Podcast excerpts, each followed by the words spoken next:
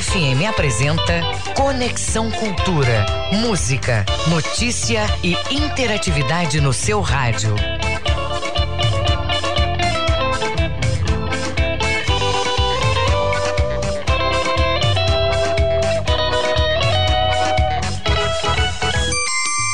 Oito horas mais três minutos. Muito bom dia para você ligado no Conexão Cultura da Cultura FM e portal cultura.com.br. Estaremos juntos até às 10 da manhã. O programa é uma produção do jornalismo da Rádio Cultura. Eu sou Isidoro Calixto e a partir de agora, atualidades, prestação de serviços, notícias, entrevistas, entretenimento e música. E tudo isso para você ficar conectado com o que se passa aqui no estado do Pará, na Amazônia, no Brasil e no mundo. Ouvintes da Cultura FM 93,7 sabem que podem participar do nosso programa mandando o WhatsApp.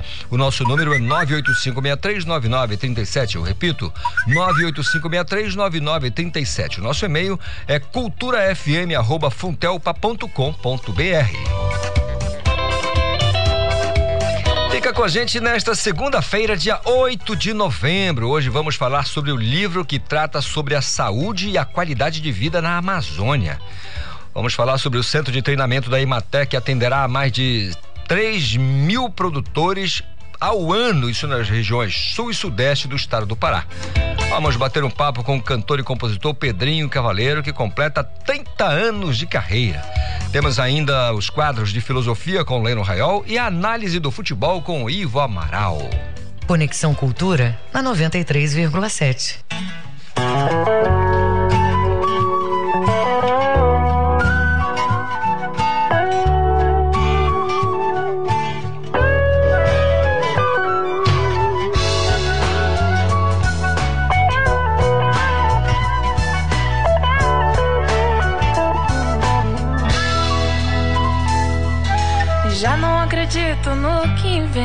A alma nem sempre é pequena. No boato do grito mais alto, já não acredito na pouca esperança. Quem falou que a dor não volta quando o barco parte? Yeah. Não se aproxime, a maga é um animal, um bicho feroz que braveja. E solta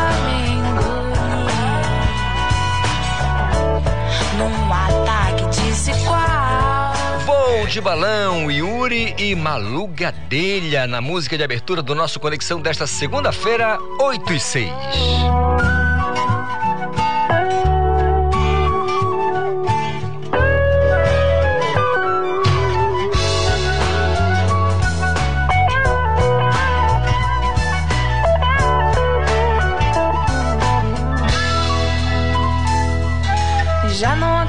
Acredito no que invento. A alma nem sempre é pequena. No boato do grito mais alto, já não acredito na pouca esperança. Quem falou que a dor não volta quando o barco parte? Não se aproxime, a maga é um animal, um bicho feroz que braveja. E solta num ataque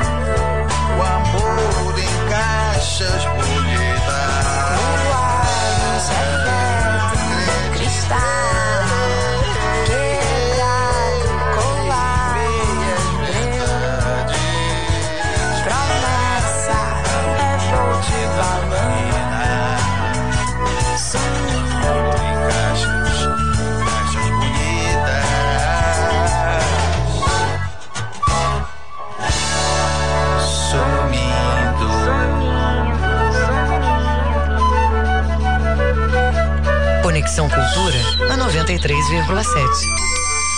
Tá aí o som Voo de Balão com Yuri e Malu Guedelha. Pai e filha, né? Talento incrível. São 8 horas mais 9 minutos. Hora da gente bater um papo sobre o. O trânsito na cidade. O trânsito na cidade, direto das ruas da Grande Belém. Marcelo Alencar, bom dia. Bom dia, senhor Calixto, o Arlen, Miguel Oliveira aí lá em Santarém, todos os ouvintes do Conexão Cultura. Como você falou, nós estamos nas ruas acompanhando passo a passo a movimentação ao vivo, né? Do trânsito da capital e da região metropolitana de Belém.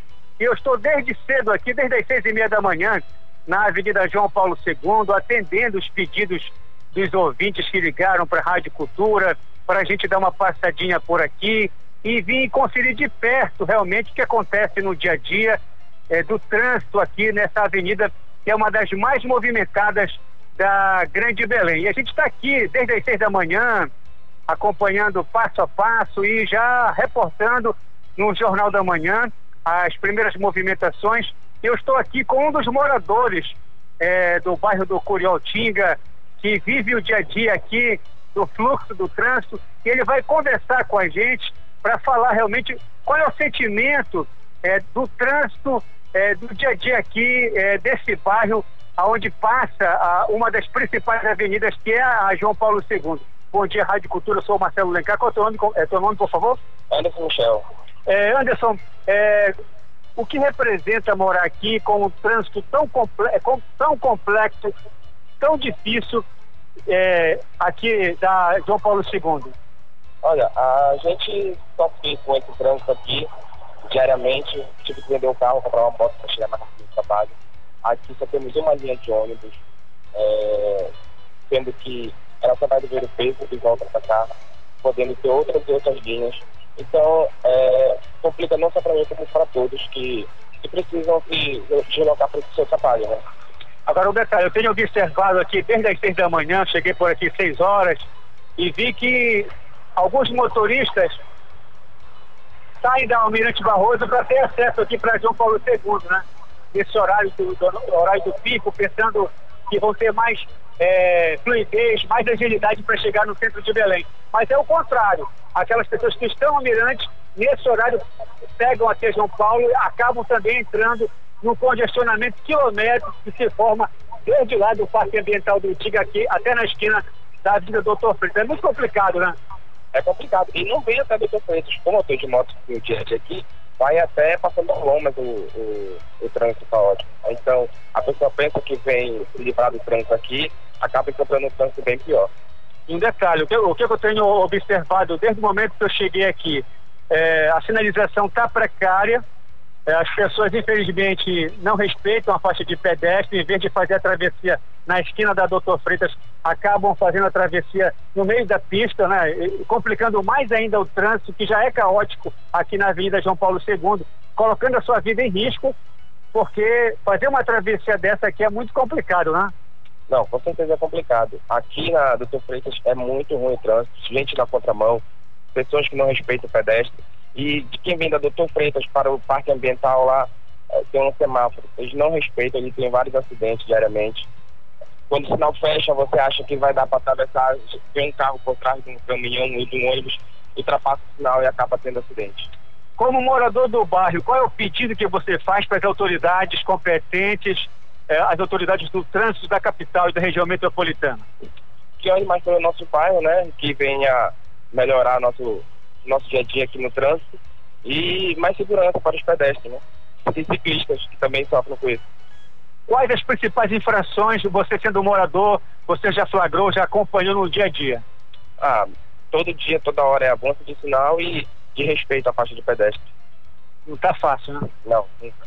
Ok, muito obrigado pela tua atenção, pela tua colaboração. Está aqui um dos moradores da, que mora aqui próximo da Avenida João Paulo II. A gente está reportando, viu, é, Isidoro Calixtos, é, a, em, em, em, atenção os pedidos dos ouvintes do Conexão, dos ouvintes do Jornal da Manhã, que sempre ligam para a gente e pedem para a gente dar uma passadinha aqui na João Paulo e conferir de perto o transtorno que é o trânsito aqui em uma das vias mais movimentadas da capital paraense. Quando eu cheguei, eu já presenciei, infelizmente, um acidente de leve proporções. Os motoristas é, acabaram se conciliando, trocando cartões e foram embora. Mas, infelizmente, essa é uma das situações que complica o trânsito tão caótico, tão difícil da Avenida João Paulo II. Como nós falamos agora há pouco, só uma linha de ônibus passa por aqui e faz com que as pessoas possam chegar no Ver o Peso, em outros pontos é, da capital paraense. Pegar ônibus aqui não é fácil, né, meu amigo? Não, não é fácil não. Quanto tempo geralmente você passa em média para é, esperar o ônibus, para pegar o ônibus para chegar no centro? De 15 a 20 minutos, até 30 ou 40. Aí fica difícil nessa situação aqui, né, cara? Às vezes é, a gente chegou ali, era 7 horas, o homem, o homem ainda tá esperando 8 horas aqui, ó. Aí fica complicado. E quando passa, passa lotado. Cheio, lotado, não sei nem como ir. Gestante em pé, que pessoa não tem nem a capacidade de levantar para a pessoa sentar. Olha a observação dele aqui, Calixto. Está complicado para eles, né? E imagina para gestantes, deficientes físicos, que dependem da única linha de ônibus que passa aqui pela Avenida João Paulo II. Então chamamos a atenção das autoridades do trânsito, é, da Prefeitura Municipal de Belém de forma respeitosa, para olhar com mais carinho para os moradores do bairro do Corialtinga, que fica às margens da Avenida João Paulo II. Nesse exato momento, o trânsito está moderado, velocidade média variando entre 25 até 30 quilômetros por hora, mas desde as 6 horas da manhã até o momento a gente presenciou várias irregularidades, motoristas que dirigem é, com telefone celular, sem cinto de segurança, motociclistas que fazem ultrapassagem é, indevida, fazem zigue-zague na pista. Realmente é um show de imprudência o trânsito aqui nesse trecho. Daqui a pouco a gente volta com você, dando mais informações da movimentação do trânsito na capital e região metropolitana de Belém. Marcelo Alencar, direto das ruas, para o Conexão Cultura, volta no comando Isidoro Calixto. Obrigado, Marcelo Alencar, pelas informações direto das ruas, né? E no caso, a Avenida João Paulo II. Olha que tá numa avenida tranquila, a gente pode considerar tranquila a avenida, especialmente no trecho que foi prolongado. Imagina aí na Almirante Barroso, Independência, Centenário, Estrada do Tapanã. Quer dizer, eu acho que depende muito também do motorista, né? Ter calma, ter tranquilidade. Sabe que a sinalização não tá legal? Por ali tem que passar mais devagar mais tranquilidade, tá? Sabe que aquele trecho, a, a, a pista não tá bem, não tá boa, não tá, né? não tá bem conservada, então mais devagar. Tá muito afobado, tá com muita pressa, tem que sair mais cedo de casa. Porque o grande problema é você se envolver em um acidente. Aí, meu amigo, aí você vai arrumar problema porque você vai ter que arcar com as consequências. Se você for culpado, vai ter que reparar, vai ter que indenizar. Se você for a vítima, vai ficar prejudicado também né? Porque para a tua vida, tua vida trava. Então você tem que ter um pouco de calma nessa hora no trânsito, é o nosso conselho, a nossa observação. Vamos exercitar essa paciência. O trânsito, repito, não é uma guerra, como diz o pessoal do BPRV, o Batalhão de Polícia Rodoviária do Estado do Pará. O trânsito não é uma guerra, não precisa partir para cima do outro de qualquer maneira, não, tem que ter calma, vamos conversar, vamos devagar. 8 horas mais 18 minutos, conexão agora com Santarém, Miguel Oliveira, bom dia. Bom dia, Gisoro Calixto, bom dia, Marcelo Alicá, bom dia, ouvinte do Conexão Cultura. Olha, Calixto, apenas uma recordação, uma lembrança para o pessoal da Avenida João Paulo II. Eu quero falar para quem tem mais de 50 anos. A Avenida João Paulo II é a antiga 1 de dezembro. Você sabia disso, Calixto? Eu peguei o tempo da 1 de dezembro, muito tempo. Pois é, Calixto, a 1 de dezembro começava aqui, né, na segunda de Queluz, Canudos, e até a Bandeira Branca, a famosa Feira da Bandeira Branca. Né? Depois houve toda essa ampliação, né, a liga por trás aqui da paralela Durante Barroso, já saindo aonde havia um prédio do Departamento Nacional de Estradas de Rodagem, né? DNR, e Polícia Rodoviária Federal. Era ali. Então hoje o acesso se dá próximo à antiga, às antigas instalações da Polícia Rodoviária Federal. Pois é, Calixto, o Marcelo Alencar falou muito bem, trânsito é um problema, não só de Belém, de todas as cidades, principalmente transporte coletivo, não é exclusividade do moradores do Curiol Tinga, essa espera por ônibus para ir ao trabalho, para ir à escola, porque aqui em Santarém há muita reclamação também, viu, Calixto? Eu posso imaginar, Miguel. Agora, quem não teve, eu imagino, não teve nenhum problema com o trânsito, foi o pessoal que participou do raid lá de Alenquer, né? Não, Calixto, o raid não vai acontecer, mas já está dando problema. É me... de acontecer. É mesmo, é? É o seguinte, é para esse final de semana, tem toda uma programação, eu já divulguei aqui na rádio, porque isso é um esporte que reúne mais de 10 mil participantes. Olha, Calixto, tem motos, carros, enfim, todos os tipos de transporte. Só que, Calixto, o laboratório é, de análise biomolecular da Universidade Federal do Oeste do Pará, o Labimol, ele me apontou na semana passada que há um surto de Covid em quatro municípios aqui da região. Né? Santarém, Alenquer, Urópolis e Mogi dos Campos. É, há um surto, ok? Um aumento de casos. E aí, uma parte da população de Alenquer é, divulgou, né, através de um site local, uma carta aberta às autoridades, mostrando preocupação com esse evento no final de semana, que, como já falei, reúne mais de 10 mil pessoas. O que acontece é que Alenquer está passando por esse surto de Covid, né? E temos muitos pacientes leitos clínicos lá em Alenquer. E o pessoal teme que essa aglomeração aumente a contaminação por Covid. Então, essa carta aberta foi divulgada, porque os participantes eles chegam nos dias anteriores. E aí a gente não tem assim, uma infraestrutura de hotéis, pousadas suficiente. E muita gente também não tem dinheiro para se hospedar. Então fica pelas ruas, fica pelas praças, entendeu? E no dia do evento, você já imaginou essa concentração de motoqueiros, motoristas de 4x4 no município de Alenquer, indo para o município de Curuá, que é um município menor. Quer dizer, vai haver aglomeração. Então, espera-se que esta semana eh, o Ministério Público se pronuncie, a Justiça se pronuncie, para saber se vai liberar realmente esse evento lá em Alenquer, Calixto. Agora, Miguel, é, a gente sabe que, a gente sempre diz aqui que a questão da saúde é tripartite, né? União, Estado e município. Nenhuma municipalidade se manifestou com relação a essa situação? Não, até porque, Calixto, esse é o problema, a reclamação dos moradores apesar da gente divulgar essa carta aberta, é porque há uma certa omissão da prefeitura. Este é um evento particular, ele não é um evento oficial. Então ele está acontecendo, vamos chamar assim, é, espontaneamente, né? Uma coisa que não tem assim uma organização, uma entidade, um CPF, um CNPJ que possa ser acionado. É, eles, é um grupo de motoqueiros, é um grupo de, de pilotos de veículo 4x4 eles se reuniram, é, chamam pessoas de vários municípios, né? Essas pessoas que eu estou me referindo, esse cálculo de cerca de 10 mil, é gente que vai de Santarém, vem da Calha Norte, de Oriximiná, Monte Alegre, para Alenquer.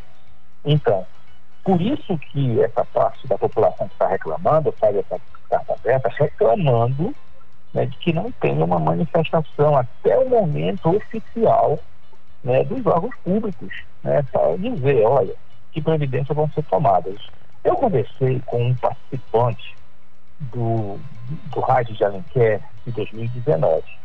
Ele me disse, eu disse assim, cara, mas é tanta gente lá, deve ficar um inferno. Disse, é, infelizmente, a polícia, os órgãos ambientais, os órgãos de saúde, eles ficam só olhando, porque não tem como controlar uma multidão.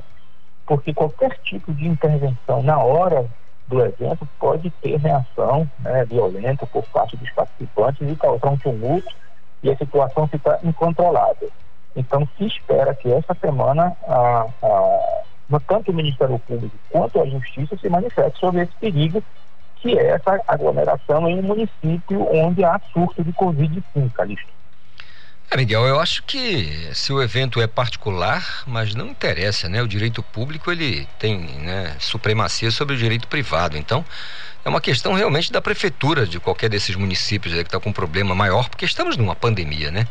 Então, é. se, a, se a prefeitura diz, olha, aqui não vai ter isso, não vai e acabou. Só chamar a força policial e não acabou, não tem. É, é, é como se fosse um, de, é um decreto municipal esse evento é não pode acontecer e pronto, ponto final. Ninguém vai entrar. Se chamar, quiser entrar, vai ter que chamar a polícia militar. as forças todas elas dizem, olha, não vai acontecer e pronto. Porque o mais importante é a vida. O evento pode ser é postergado, é né? Pode acontecer num outro é momento, é num outro dia. Mas a saúde e a vida é mais importante. É, enfim, acho que é uma questão de bom senso. Agora, Miguel, o, o Arley, nosso operador de áudio aqui, o Arley, ele está dizendo que está apostando de 12 fichas, ele está apostando 13. Que o 5G vai chegar primeiro lá em Limoeiro do Ajuru. Pois é, cara, isso é possível, viu? É possível, porque todo mundo acompanhou, né? O leilão foi muito festejado na sexta-feira, né? As empresas participaram, as três maiores empresas de telefonia do Brasil, é, dispostas a operar a faixa de 3,5 GHz, né, o chamado 5G, que é essa frequência que promete acabar com aqueles problemas, falhas de internet, onde o serviço é precário ou onde funciona com muita estabilidade, né? Então, a primeira notícia, Wallace, é que essa tecnologia vai estar disponível até o ano que vem, mas nas capitais, aí Belém. Aí a Anatel, ela estabeleceu um cronograma de, de implantação do 5G, é, que é pelo número de habitantes, cidades por número de habitantes, né? Então, aqui na região oeste, né, pelo cronograma, Santarém e Itaituba, que tem mais de 100 mil habitantes, está é, tá no grupo de 100 mil habitantes, acima de 100 mil, daqui a cinco anos, ok, Calixto? Daqui a cinco anos. É, entre 50 mil e 100 mil, Aí nós temos aqui Oriximiná, eh, nós temos Óbidos, Juruti e Alenquer. Aí é só daqui a seis anos, 2027. Entendeu? Então, eu não sei aí a situação de Limoeiro do Ajuru, mas eu faço votos que seja em menos tempo do que está previsto pela Antel aqui na região aqui do Pará, tá visto? Olha, Miguel, o, o Arlen está dizendo o seguinte: é, na verdade, tem as, os municípios do interior, mas tem a capital de Limoeiro do Ajuru. Então vai chegar primeiro na capital, que para ele é a sede do município, né? Agora, Miguel, eu, é acho, eu tenho, não sei se você, você há de concordar que o, o, objetivo central do capital é o lucro. Então, imagino que quando a, se, se 5G chegar nas capitais e começar a bombar e o dinheiro começar a entrar, esses caras vão ter que expandir muito rapidamente, porque afinal de contas, quanto mais gente atingir, mais dinheiro no bolso deles, né? Olha, a gente tem uma boa notícia para o Ale também. Já que o Ribeiro já ajudou na cidade pequena, né? É, provavelmente vai estar aqui no próximo século, com a internet móvel 5G. É, uma das regras do leilão, as empresas que ganharam, elas vão ter que implantar infovias do programa Amazônia Integrado e Sustentável. 29 bilhões né, para implantar a internet móvel de alta velocidade em todo o país e também lançar cerca de 10 mil quilômetros de cabo de fibra ótica através dos rios. Entendeu? Então, provavelmente, Limoeiro do Ajuru vai receber fibra ótica é, através do rios. Olha, então a situação de Limoeiro do Ajuru é bem melhor do que eu pensava, viu, Carlos? Olha aí, quem diria?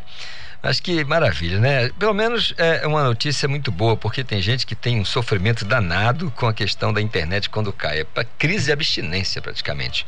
Eu não sei se você é dessa turma, mas eu, graças a Deus, ainda não fui sugado por isso. Rede social não, eu uso. eu vou me defendendo, viu? É. Eu vou me defendendo, eu trabalho com internet, né? Dependo da internet como meio de trabalho, como ferramenta. Mas eu tomei algumas decisões, algumas precauções, e eu gostaria até de dividir uma que eu acho que faz muito bem à saúde. Eu tenho um aviso aos meus familiares, né, de pessoas mais chegadas, que se forem me comunicar algo importante, me liguem. Porque eu ouvirei o toque do celular e visualizarei quem é que está chamando e decido atender ou não. Porque a partir de nove da noite, dez da noite, eu simplesmente encosto o aparelho celular. Então eu não vou saber quem está me mandando mensagem pelo WhatsApp, mandando mensagens de áudio, entendeu? Isso faz muito bem, me dá um sono tranquilo. Então eu não fico à noite no celular, não fico nas redes sociais. É uma disciplina que eu me impus e me dei muito bem, cara. Isso melhorou inclusive meu sono, viu, Cadê? Eu posso imaginar. Tem que desligar. Segundo o neurocientista Siddhartha Ribeiro, é, você precisa desligar algumas telas, né? Porque senão você acaba não dormindo, se invade o teu cérebro e você fica ligado endorfinado e aí não tem jeito. É importante, acho que é um excelente conselho seu. Aliás, eu também pratico isso, viu, Miguel? Eu tenho costume de. Primeiro que eu uso muito pouco redes sociais. Você, como disse, usa a internet para trabalhar. E aí já tem, como você disse, a sua defesa. E uma bela defesa, porque se é trabalho, é trabalho. Agora, a questão de rede social por diversão, eu acho que tem gente que exagera e quando sofre uma pane, aí a pessoa tem abstinência mesmo, fica passando mal, tem gente que até chora. É uma coisa impressionante. Mas, enfim, assim que a vida vai, segue. Para encerrar, Calixto, é, a gente vai ter reparo na Série C do ano que vem ou não? Certamente, já está tudo, tudo encaminhado para isso. tudo encaminhado. É, isso é, é, para o comentário Ivo Amaral. Ivo Amaral. Grande abraço, Miguel. Até amanhã. Até amanhã. 8h30, intervalo, eu volto já já. Estamos apresentando Conexão Cultura.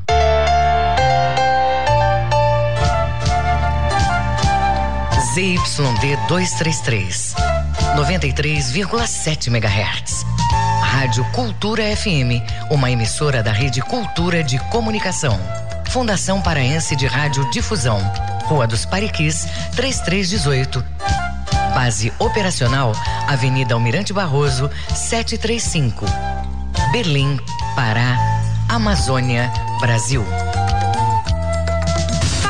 parte da Rádio Cultura com informações do trânsito, comentários ou notícias da sua cidade. Grave seu áudio e mande para o nosso WhatsApp 985639937. Cultura FM. Aqui você ouve música popular paraense. O vento me enche a vela de sonhos que eu vou partir música popular brasileira. Meu coração pulou, você chegou, me deixou assim.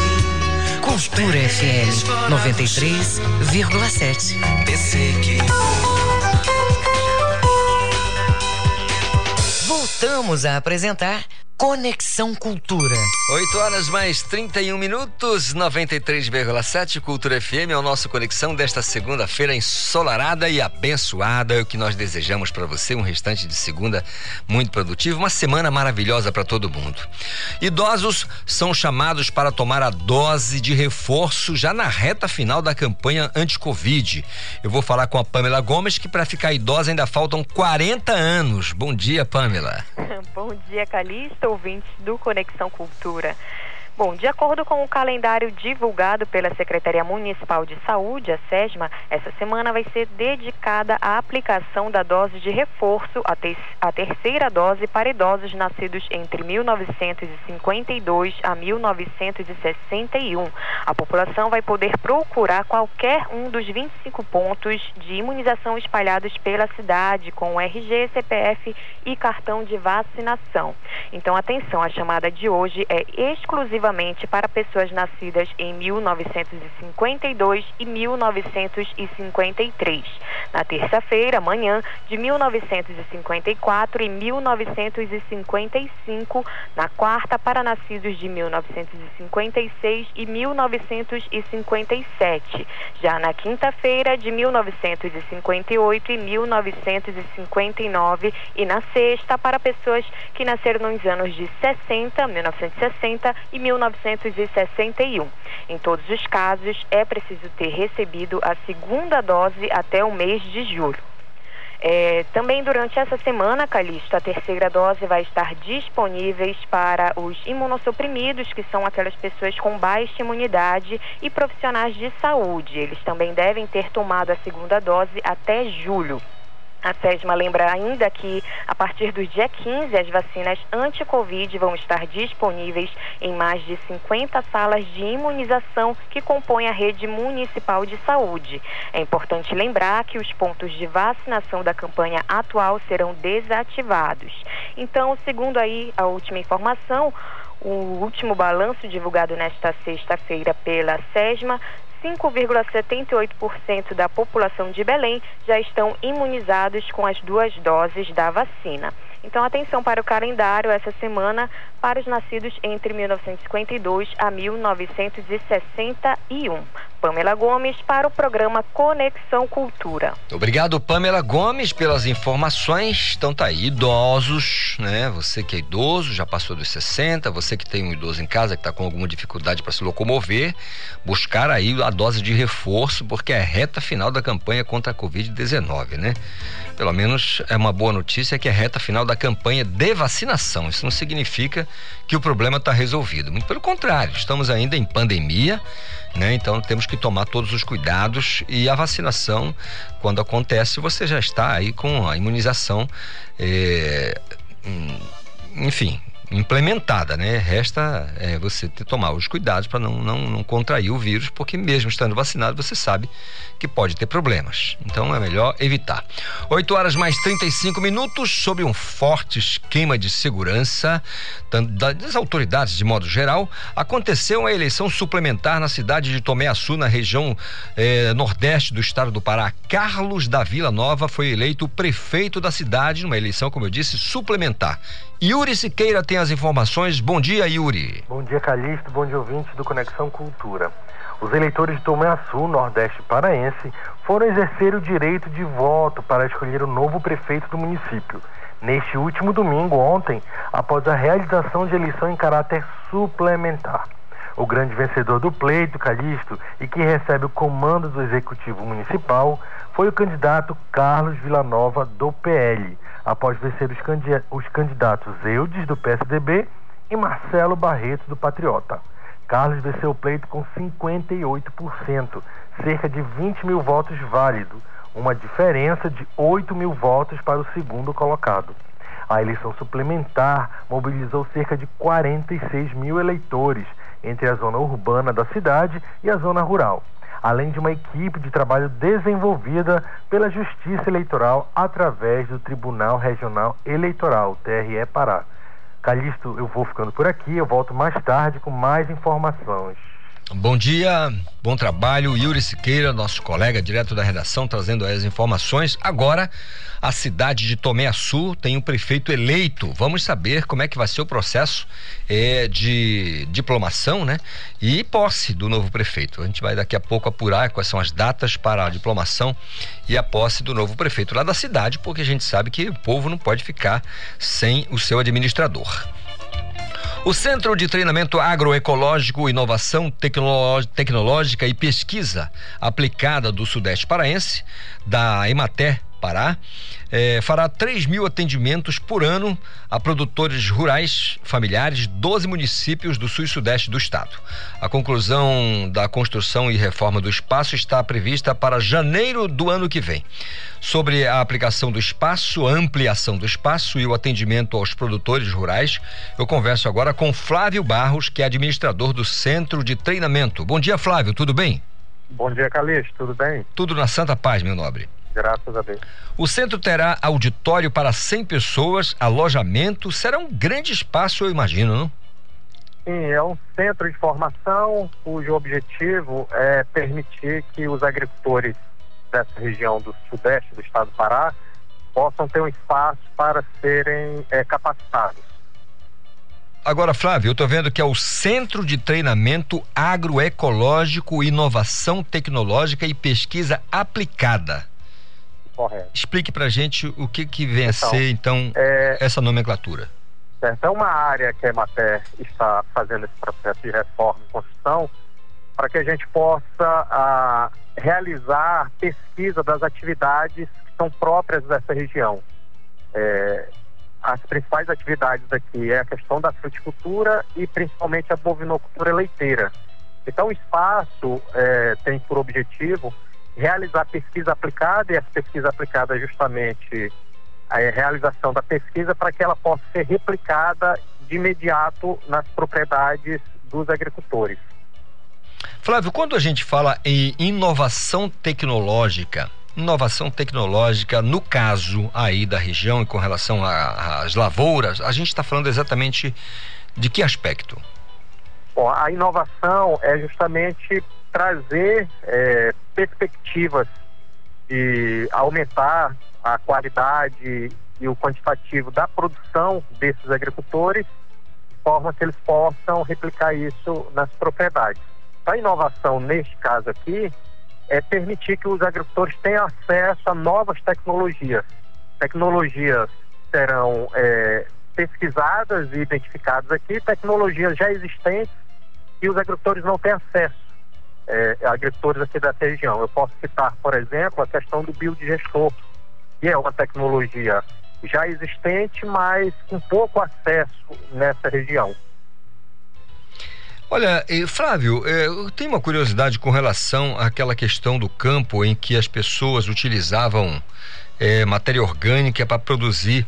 Se eu não estou enganado, era algum tipo de gás que se fazia com. Sim, com, com é, isso, isso foi é, aprimorado, melhorado ou foi uma tecnologia esquecida? É, essa é justamente o que eu acabei de citar do biodigestor. Ele utiliza fezes dos animais gera o gás é, metano e esse gás ele pode ser utilizado tanto para uso é, residencial quanto também para geração de energia. É uma tecnologia que não é nova, mas aqui para nossa região ela ainda não é utilizada e obviamente ela sofreu alguns processos de melhoria nesse nesse nessa aplicação. Então o centro nesse caso específico que a gente está tratando ele vai servir para trazer essa tecnologia, aplicar ela e permitir que os agricultores venham e verifiquem na prática como é que é o uso, como é que é a sua aplicação, para que eles possam então fazer isso nas suas propriedades sem a perca desse tempo de teste. Então a, a pesquisa aplicada é justamente para isso, para que eles possam ver na prática e já utilizar lá porque ela está sendo feita na região com as características próprias da região.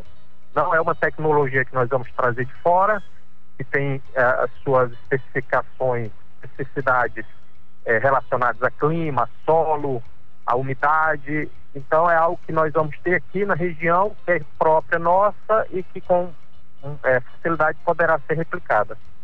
Flávio, é, não é uma, uma, ideia. Bom, primeiro que já passou há muito tempo, já saiu do campo da ideia, foi para o papel, saiu do papel e virou realmente uma realidade. Agora, já faz um bom tempo. É, foi uma certa resistência da, dos produtores e pequenos produtores? Ou, o que, que aconteceu para não termos ainda essa tecnologia, vamos dizer assim, já em adiantado estado de uso é, pelas, pelas essas famílias que moram no campo? Então, na, é, eu creio que são diversos fatores, é, Carlos, mas a principal deles é justamente a, a dificuldade de acesso à tecnologia. Por mais simples que ela seja, ela precisa de orientação para ser aplicada. E também, a, em razão de outras tantas demandas, ela não se tornou uma prioridade. Com acesso, por exemplo, da energia através do programa Luz para Todos, é, houve uma facilitação desse acesso à energia, então essa tecnologia ela ficou um pouco que esquecida. É, então, no final das contas, é a falta ou a ausência um pouco também da assistência. O que está sendo feito agora é essa revitalização institucional da EMATE para que ela de fato possa cumprir um papel é, importante para que, por exemplo, essa realidade ela possa ser acessada. Muito bem, até porque é, a Imaté é a empresa de assistência técnica e extensão rural do estado do Pará. Então, totalmente é, a ver com a situação. Agora, no local também será instalada uma unidade demonstrativa de bovinocultura leiteira e ainda um viveiro de mudas frutíferas e essências florestais. Quer dizer, tudo a ver com, com que realmente é, é, vamos dizer, a, a o carro-chefe da região, né? O leite, Perfeito. a e... carne é, essa região, por exemplo, o sul do estado do Pará, os 15 municípios, que, é que estão mais próximos, a unidade está localizada no município de Conceição. A ideia é que ela atenda toda essa região sul e sudeste do estado.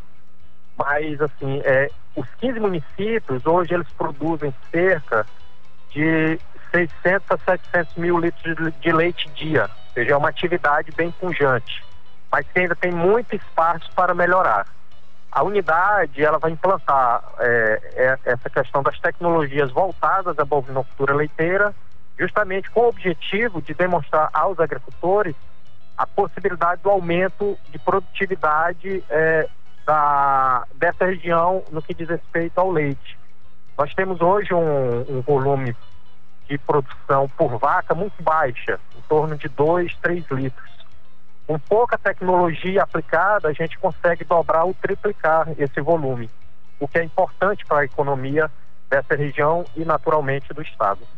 Agora, Flávio, quando vocês falam em dobrar, ou até triplicar a produção leiteira, isso tem a ver também com a qualidade do rebanho, porque a gente sabe que existe o gado que é considerado o gado leiteiro, aquela vaca que realmente ela é, é uma produtora de leite. Tem aquela outra que não, que produz menos, já é natural a produção. Ou vocês vão uniformizar isso, tanto se você vai, por exemplo, Nelore, Girolanda, se você vai usar Giz, se você, enfim, qualquer outra outra é, outro tipo de, de animal é, para produzir leite. Vocês também trabalham nessa linha? Para uniformizar sim, isso?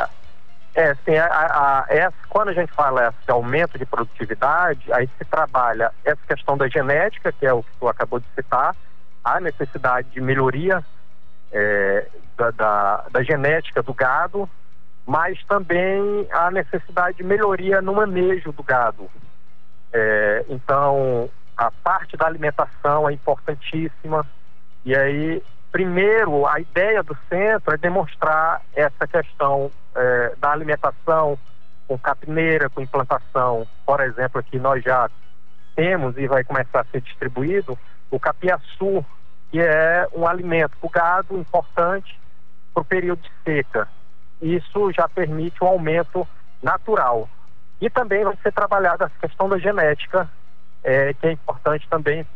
E a soma disso tudo é que vai permitir esse aumento de produtividade. Eu me lembro de um, um, certo tempo, não, não, um passado bem recente, a gente fazendo reportagens pelo interior do estado com relação à produção do campo, a gente fa falava com os pesquisadores e tinha algumas leguminosas que ajudavam na, na alimentação do, dos animais eh, algumas próprias aqui da região e outras importadas que eram plantadas e tudo mais. Isso influencia, eh, Flávio, nessa eh, melhor qualidade do, do, do, rebanho leiteiro? Bastante, bastante. Essa questão da alimentação é primordial. A gente é, normalmente exemplifica aqui, falando que não adianta comprar um carro de luxo, é, uma Ferrari, e colocar uma gasolina adulterada seja, não adianta a gente ter genética no gado e não ter a alimentação para que ele possa, então, é dar tudo aquilo que é possível num volume de leite, né? É, então, o manejo, a alimentação é importantíssimo. O centro tem esse objetivo de fazer toda a técnica, trazer os agricultores para que eles vejam é, com os seus olhos, é, na prática, como eles devem, de fato, fazer esse manejo desse gado, as tecnologias que lá serão aplicadas, para que ele tenha uma, um aumento, uma melhoria na produtividade do seu rebanho já existente, a melhoria dele, é, e com isso é, gere essa, essa perspectiva positiva nas propriedades como um todo aqui na região. Legal. Agora eu queria saber, Flávio, com relação à expectativa da Imater para todo esse trabalho, né? Dentro do centro, qual a expectativa? A gente sabe que ainda estamos numa pandemia, é, algumas coisas funcionando de maneira rareada e a gente sabe que não dá para querer tudo ao mesmo tempo, especialmente nesse período. Qual a expectativa de vocês para ter aí o sucesso que vocês esperam com essa iniciativa? Bom, nós ainda estamos em fase de construção, de reforma, a expectativa é que conclua isso no fim de dezembro, no máximo em janeiro, é, termine a obra civil, termine o processo de aquisição de equipamentos que está sendo é, feito, para, a partir de fevereiro, ah, de fato, a coisa comece a rodar, permita que a gente possa fazer esse planejamento para trazer os agricultores, para implantar as atividades produtivas também.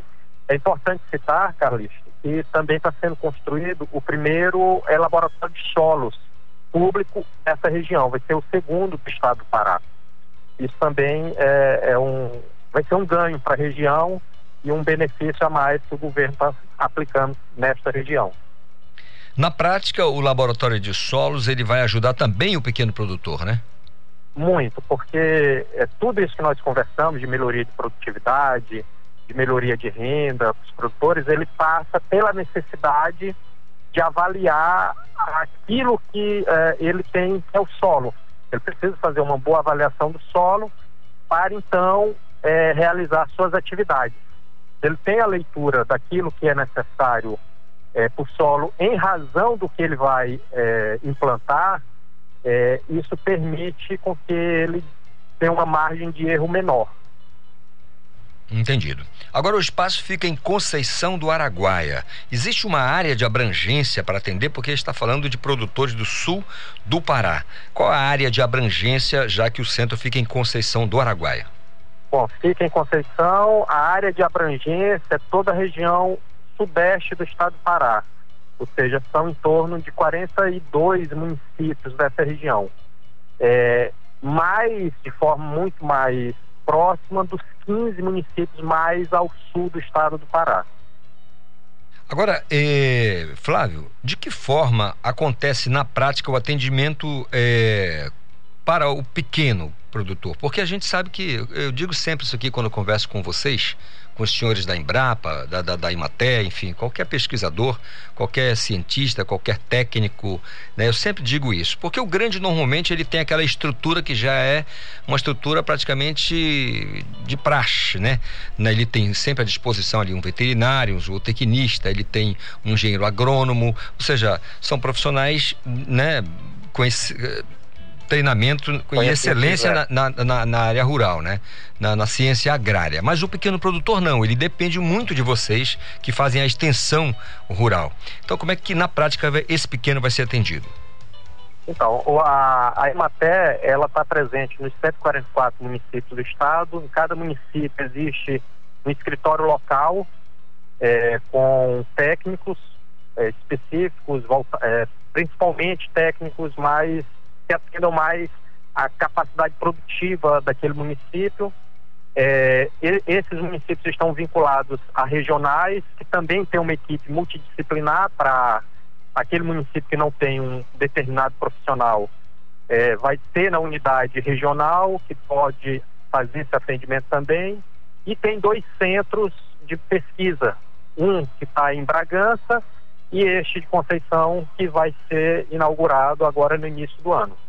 Então, existem aí diversos profissionais nesses escritórios é, que estão à disposição por atendimento como prioridade aos pequenos agricultores familiares. Que maravilha. Eu conversei com o Flávio Barros, que é administrador é, do UDCA, lá em, da Imater, lá no sudeste do estado, lá em Conceição do Araguaia, na região, na verdade. Flávio, muito obrigado pela, pela, pela conversa aqui no Conexão Cultura. Eu espero Eu... que vocês tenham sucesso aí no, na implementação do centro de treinamento e que o povo realmente que mora no campo, que produz o nosso alimento, né, tanto o vegetal quanto o animal, possam ter essa melhor assistência e produzir muito mais, tá certo? Eu lhe agradeço, Carlinhos. Um grande abraço, Flávio.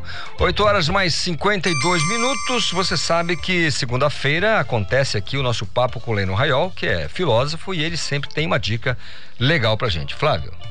Bom dia, Isidoro Calixto. Bom dia, ouvintes do Conexão Cultura.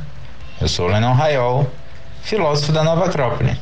Todas as virtudes são essenciais para o desenvolvimento humano. Porém, vários filósofos concordam que entre todas elas há uma que se destaca como a pedra mais preciosa de uma coroa. E essa virtude é a humildade. A humildade consiste em conhecer as nossas próprias limitações e fraquezas e agir de acordo com essa consciência.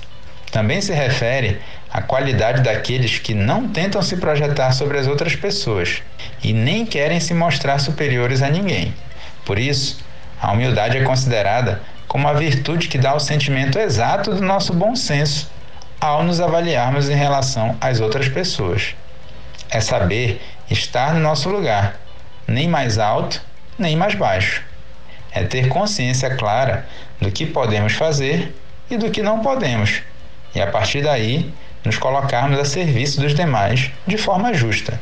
A humildade exige vigília e respeito por todos os seres Há pessoas que descarregam seu estresse em um objeto, batendo ou quebrando algo. Sob essa ótica filosófica, isso pode se tornar bastante perigoso, pois o objeto não tem nada a ver com meu estresse. E se não trato todas as coisas de forma justa, é porque falta humildade. Esse ato agressivo vai migrar para uma planta, depois para um animal e cedo ou tarde chegará a um outro ser humano. Pois esse comportamento nasce por nos considerarmos mais importantes que todos os demais e todas as outras coisas. Também se torna muito difícil aprender e conviver com as outras pessoas sem um grau de humildade. Se sempre acho que a minha forma de pensar ou fazer é a certa, é a melhor e a dos outros é a errada, então a vida se tornará bem mais complicada. Devemos pensar que todos os dias é possível aprender com tudo e com todos. Nesse ponto, um cuidado importante é ficar atento com a disposição seletiva, ou seja, eu só quero aprender com alguns, os que eu seleciono, pois acho que sabem mais do que eu. Se você chegar à constatação que não está aprendendo nada com as pessoas com quem convive, é bom suspeitar que aí está uma evidência de que você ainda possui uma boa dose de arrogância para limpar e de humildade para desenvolver. Eu sou Lennon Raiol, filósofo da Nova Acrópole Belém. Siga a gente no Instagram, arroba Nova Acrópole Belém. Até a próxima semana. É com vocês, Idoro. Obrigado, professor Lennon Raiol. Lennon Raiol trazendo filosofia aqui nessa segunda-feira ensolarada e abençoada pra gente aqui do Conexão Cultura. Não esqueça, 93,7 Cultura FM. Você pode participar, não esqueça. 985639937 é o nosso WhatsApp. Mande a sua mensagem, participe, faça parte aqui da nossa programação. Olha, a plataforma reúne informações sobre herança negra brasileira. Yuri Siqueira é quem traz as informações pra gente. Eu estou de volta aqui, Calixto, com essa informação super importante. As heranças culturais que fazem parte da formação do Brasil são tema da plataforma Ancestralidades, que vai ser lançada hoje, às 5 horas da tarde. A proposta reúne verbetes, biografias, fatos históricos e mapeia organizações importantes para compreender as questões raciais negras no país. A iniciativa é um trabalho conjunto da Fundação TID Setúbal e do Itaú Cultural. Para além de apresentar conteúdo próprio, a plataforma vai fazer ligações com informações produzidas por outros grupos e organizações, a partir de um monitoramento dos temas em discussão na atualidade. A Ancestralidades vai oferecer ainda cursos e incentivar pesquisas. Junto com o lançamento, devem ser feitos, Calixto, encontros mediados pelos conselheiros do projeto, pela escritora Ana Maria Gonçalves, a filósofa Sueli Carneiro e o músico Tiganá Santana. Os encontros que vão ser transmitidos ao vivo no YouTube do Itaú Cultural vão abordar eixos do projeto, que são democracia e direitos humanos, ciência e tecnologia, artes e culturais. A primeira conversa será no próprio dia do lançamento da plataforma, hoje às 5 horas da tarde, com o filósofo e professor da Universidade Federal da Bahia, Eduardo Oliveira. Eu sou Yuri Siqueira, direto da redação do Rádio Jornalismo. Vai com você, Calixto. Obrigado, Yuri, pelas informações. Importante, né? A plataforma reunir informações sobre a herança negra brasileira. Acho que a gente é uma dívida histórica que precisa ser corrigida, ou pelo menos começar a ser corrigida, né?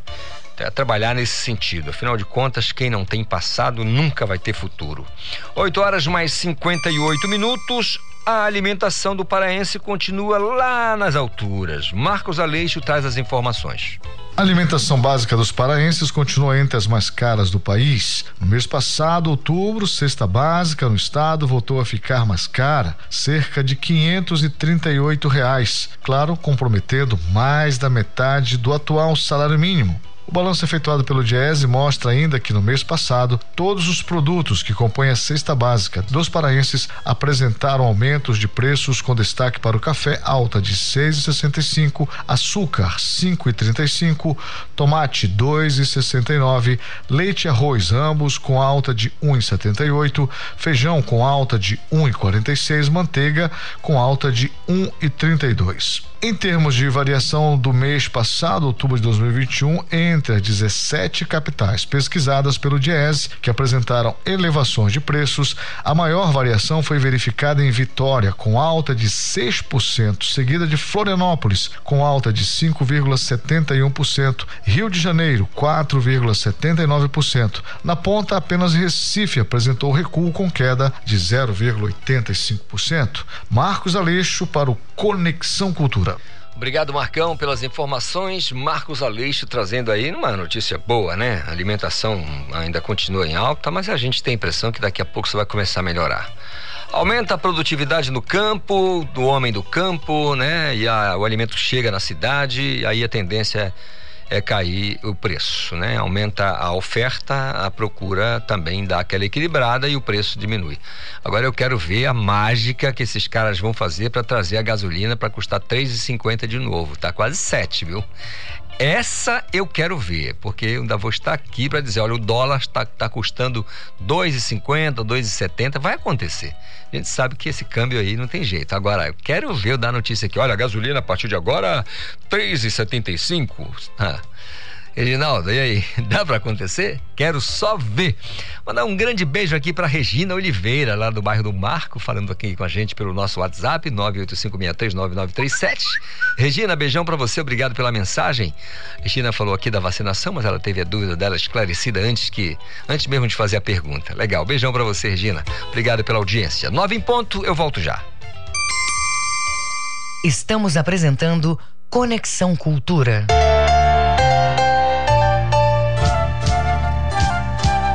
ZYD 233, 93,7 MHz. Rádio Cultura FM, uma emissora da Rede Cultura de Comunicação. Fundação Paraense de Rádio Difusão, Rua dos Pariquis, 3318. Base operacional, Avenida Almirante Barroso, 735. Berlim, Pará, Amazônia, Brasil.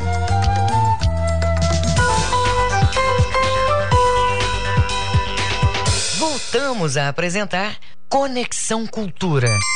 Nove horas mais um minuto. Obrigado pelo carinho da sua audiência aqui na nossa 93,7, a nossa Cultura FM, com o nosso Conexão desta segunda-feira ensolarada, abençoada para todo mundo, né? Olha, depois do volume A Medicina Tradicional Popular Amazônica e Temas Afins, que trouxe conhecimentos sobre saúde proveniente das benzedeiras, pajés, concertadeiras, parteiras, ribeirinhos e povos, e povos tradicionais da Amazônia, a professora da Universidade do Estado do Pará, Rosineide da Silva Bentes, junto com um grupo de estudo de pesquisas socioambiental na Amazônia, traz mais uma edição que compõe a série Vidas. Professora, bom dia, tudo bem? Bom dia, Calixto. Bom dia para você e para toda a sua audiência. Obrigada pelo convite. Poxa, a gente é que agradece, professora. Primeiro, eu queria que você esclarecesse aqui o, o primeiro, né? Do primeiro volume, a Medicina Tradicional Popular Amazônica. Quando foi lançado, o que tratou esse, esse, esse trabalho? Então, esse primeiro volume ele foi lançado aí em Belém, na última Feira Panamazônica do Livro, é, acho que foi em novembro de 2019.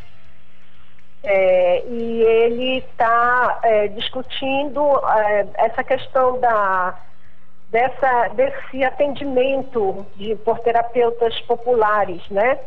É, nós queríamos saber o que, que era isso, porque na UEPA nós damos aula para o curso de medicina, enfermagem, fisioterapia, né? O pessoal da área da saúde então, nós tivemos alunos de medicina de vários cursos que trabalharam conosco fazendo pesquisas sobre isso.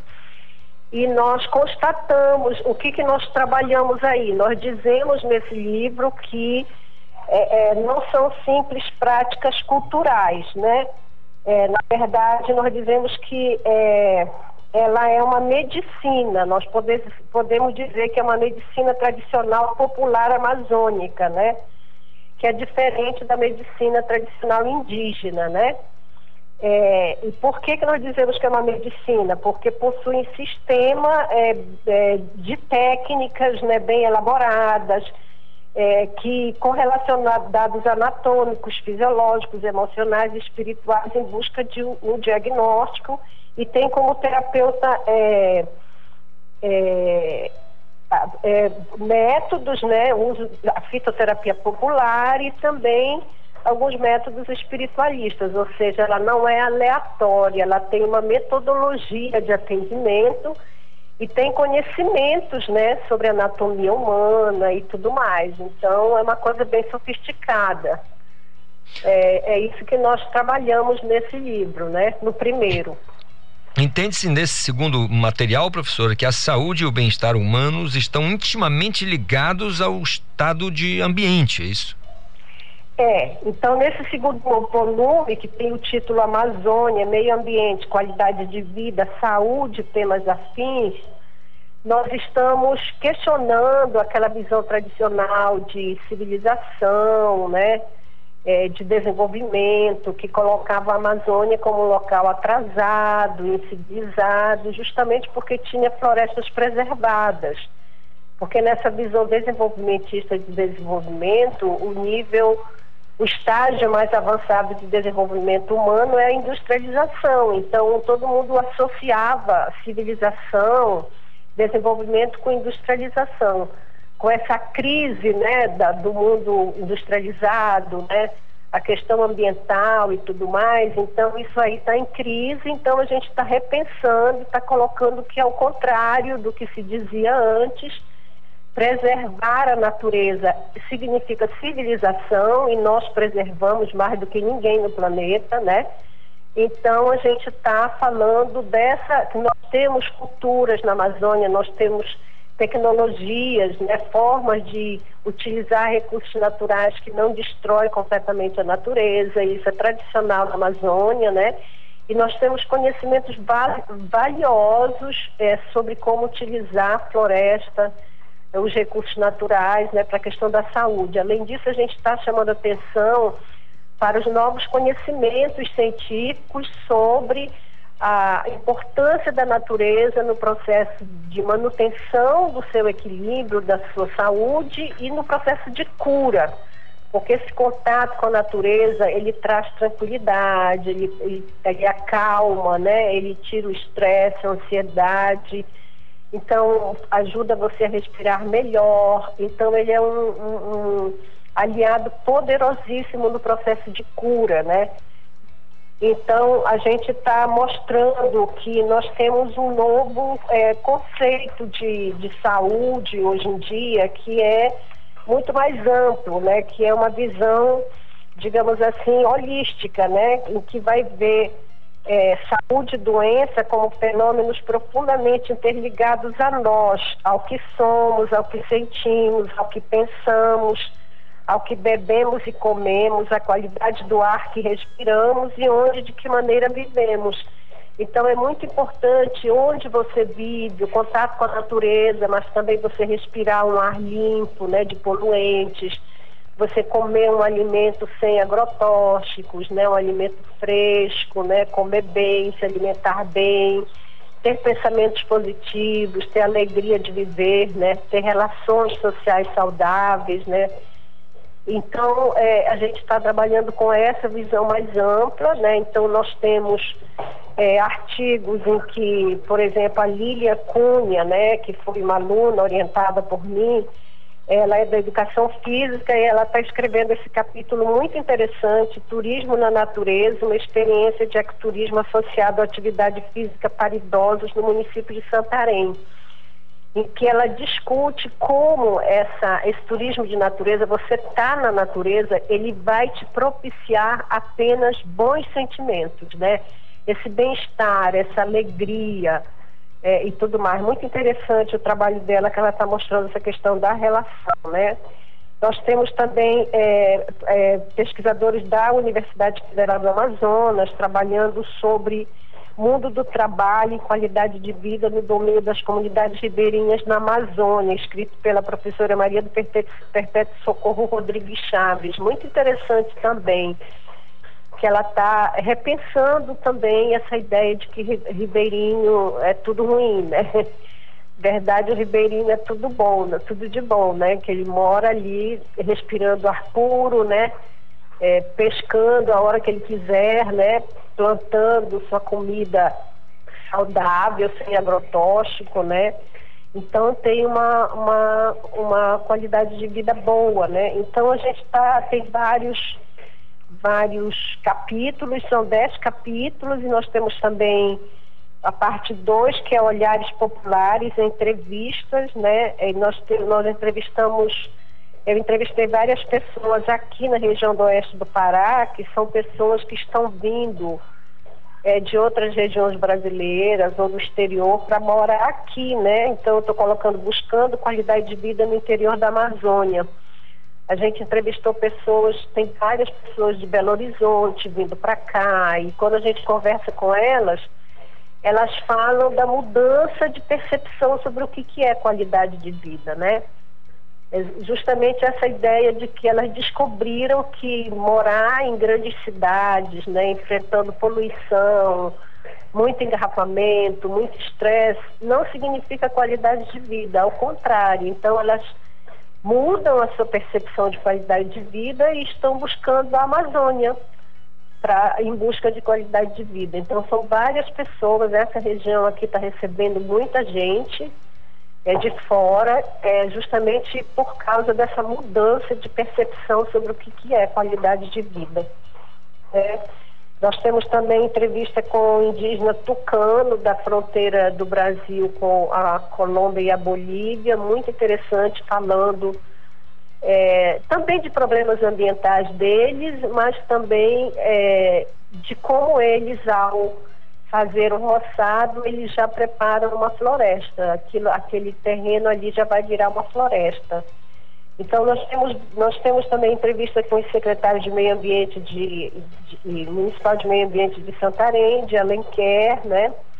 Temos entrevistas com é, indígena Tupaiú, é, falando que na aldeia deles as pessoas lidaram com o Covid só com remédio natural, né? Não morreu nenhuma única pessoa lá. E aí ele inclusive dá a receita dele, né, de remédio natural. e na, na parte 3 nós falamos de relatos de experiência e de vida, né? Nós temos aqui é, relatos de vida de pessoas aqui da Amazônia, de senhoras que mais de 80 anos que sempre utilizaram ervas medicinais, remédios caseiros para elas, para o seu esposo, para seus, seus filhos, né? É, também relato de vida de um pajé Pinambá do Alto Rio Tapajós, que ele está mostrando como a floresta para eles é uma farmácia viva e fonte de vida e saúde, que é essa ideia que vários povos indígenas já sabiam. Quando eh, eles querem se curar, eles vão para dentro da floresta para restabelecer esse contato, abaixa, a, abraçam árvores, né? E também utilizam assim, uma variedade enorme de ervas medicinais, dependendo de que problemas eles têm, né? E mostrando como eles, na verdade, não precisam do hospital, né?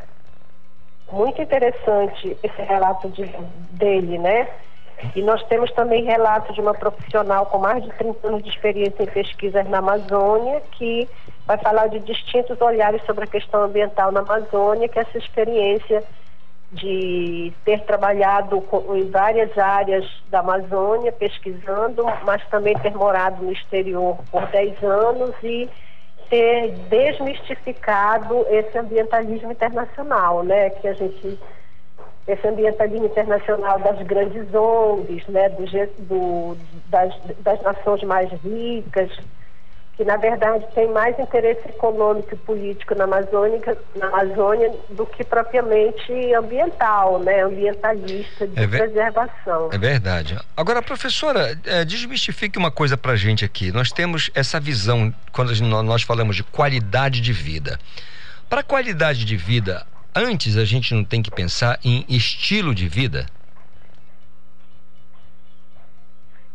Como? Desculpa. É, quando a gente fala em qualidade de vida, nós não temos que pensar primeiro em estilo de vida. Eu vou dar um exemplo. O garoto que mora no litoral o, o São Paulo ou de qualquer cidade do, do Nordeste, ele vem para a Amazônia porque alguém diz para ele: olha, lá você vai ter qualidade de vida, você vai ter um, um ar mais tranquilo, um ar mais puro para você respirar, é mais calmo. Mas ele gosta de surf, ele gosta de uma vida agitada, ou seja, o estilo de vida dele é mais agitado. Então acho que antes, eu penso que antes de se falar em qualidade de vida, a gente não tem que refletir sobre o estilo de vida das pessoas. É, mas também nós temos pessoas que gostam de aventura, que vêm para a Amazônia e descobrem outros tipos de aventura. Porque na Amazônia nós temos também corredeiras, né? Nós temos locais onde eles, possam, onde eles podem é, é, é praticar esportes radicais também, né? É, depende, e o problema é, quando você vem para a Amazônia, você não, não está se privando dessa possibilidade de você viajar de vez em quando para os locais onde você acha interessante, né? Isso que nós verificamos com essas pessoas. Elas vêm para cá, elas estabelecem residência aqui, isso não significa que elas deixam de fazer alguma coisa que elas gostariam, até porque agora a gente tem acesso à internet, né? E também você pode viajar com mais facilidade do que antes, né? Mas o que é interessante é essa mudança de percepção é, daquela visão anterior que associava a qualidade de vida com industrialização e essa percepção hoje que, ao contrário, vê a industrialização como não qualidade de vida. Por causa da poluição, dos agrotóxicos, né, do estresse da vida no mundo industrializado e tudo mais. Né? Então é isso que a gente está registrando, porque nós estamos percebendo isso muito bem aqui, né, na região do oeste do Pará. Imagino, eu imagino, professora, a, a tranquilidade. Bom, sempre converso aqui com os colegas de Santarém, o pessoal que está lá em Placas, Rurópolis, Itaituba.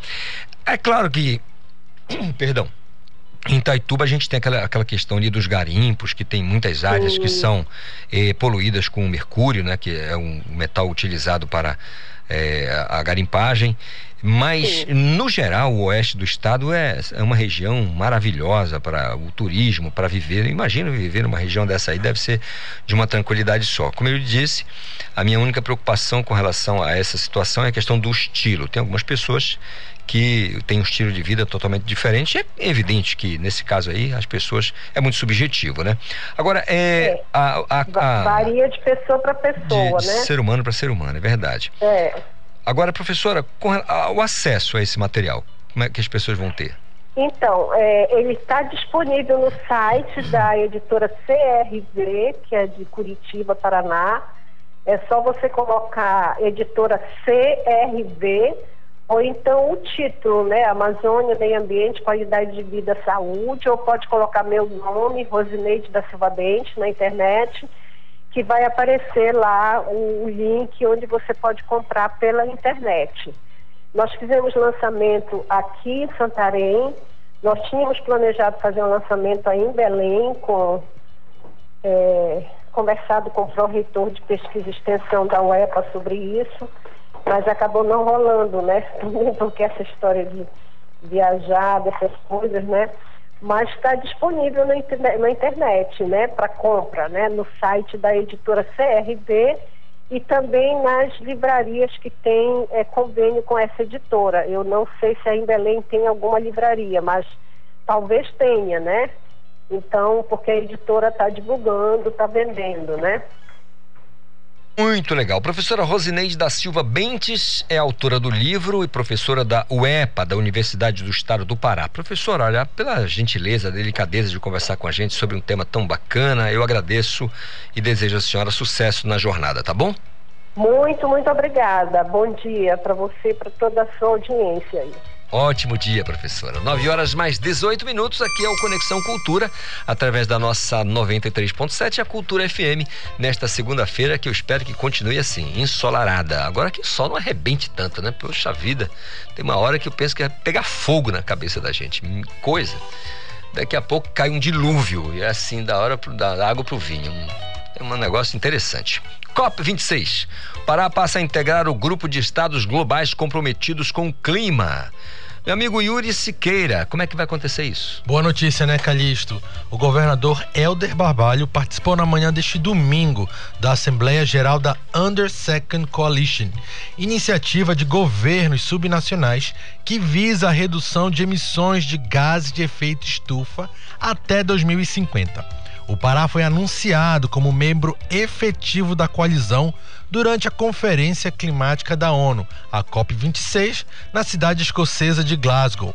O estado foi aprovado no comitê gestor da coalizão em setembro, após a entrada do Pará na campanha Race to Zero. O Pará passa a integrar um novo nicho de oportunidades para estados subnacionais. Durante a Assembleia, os estados e regiões membros da coalizão Under Second, liderada pelo Reino Unido, compartilharam ações de combate às mudanças climáticas. A Assembleia da Coalizão Sub-Second e a COP26 são importantes plataformas para que os governos subnacionais sejam ouvidos sobre as mudanças climáticas. E Calixto é uma oportunidade não só para compartilhar conhecimentos e experiências, mas para mostrar as leis e políticas que os estados têm implementado, além de desafiar a comunidade internacional a desempenhar seu papel.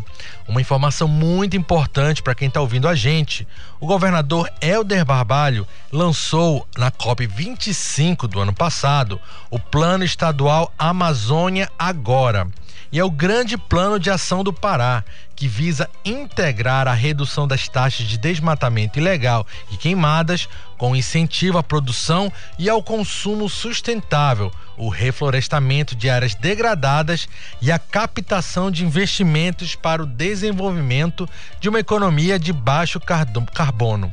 O plano traz uma visão estratégica, estratégica, desculpa, de longo prazo.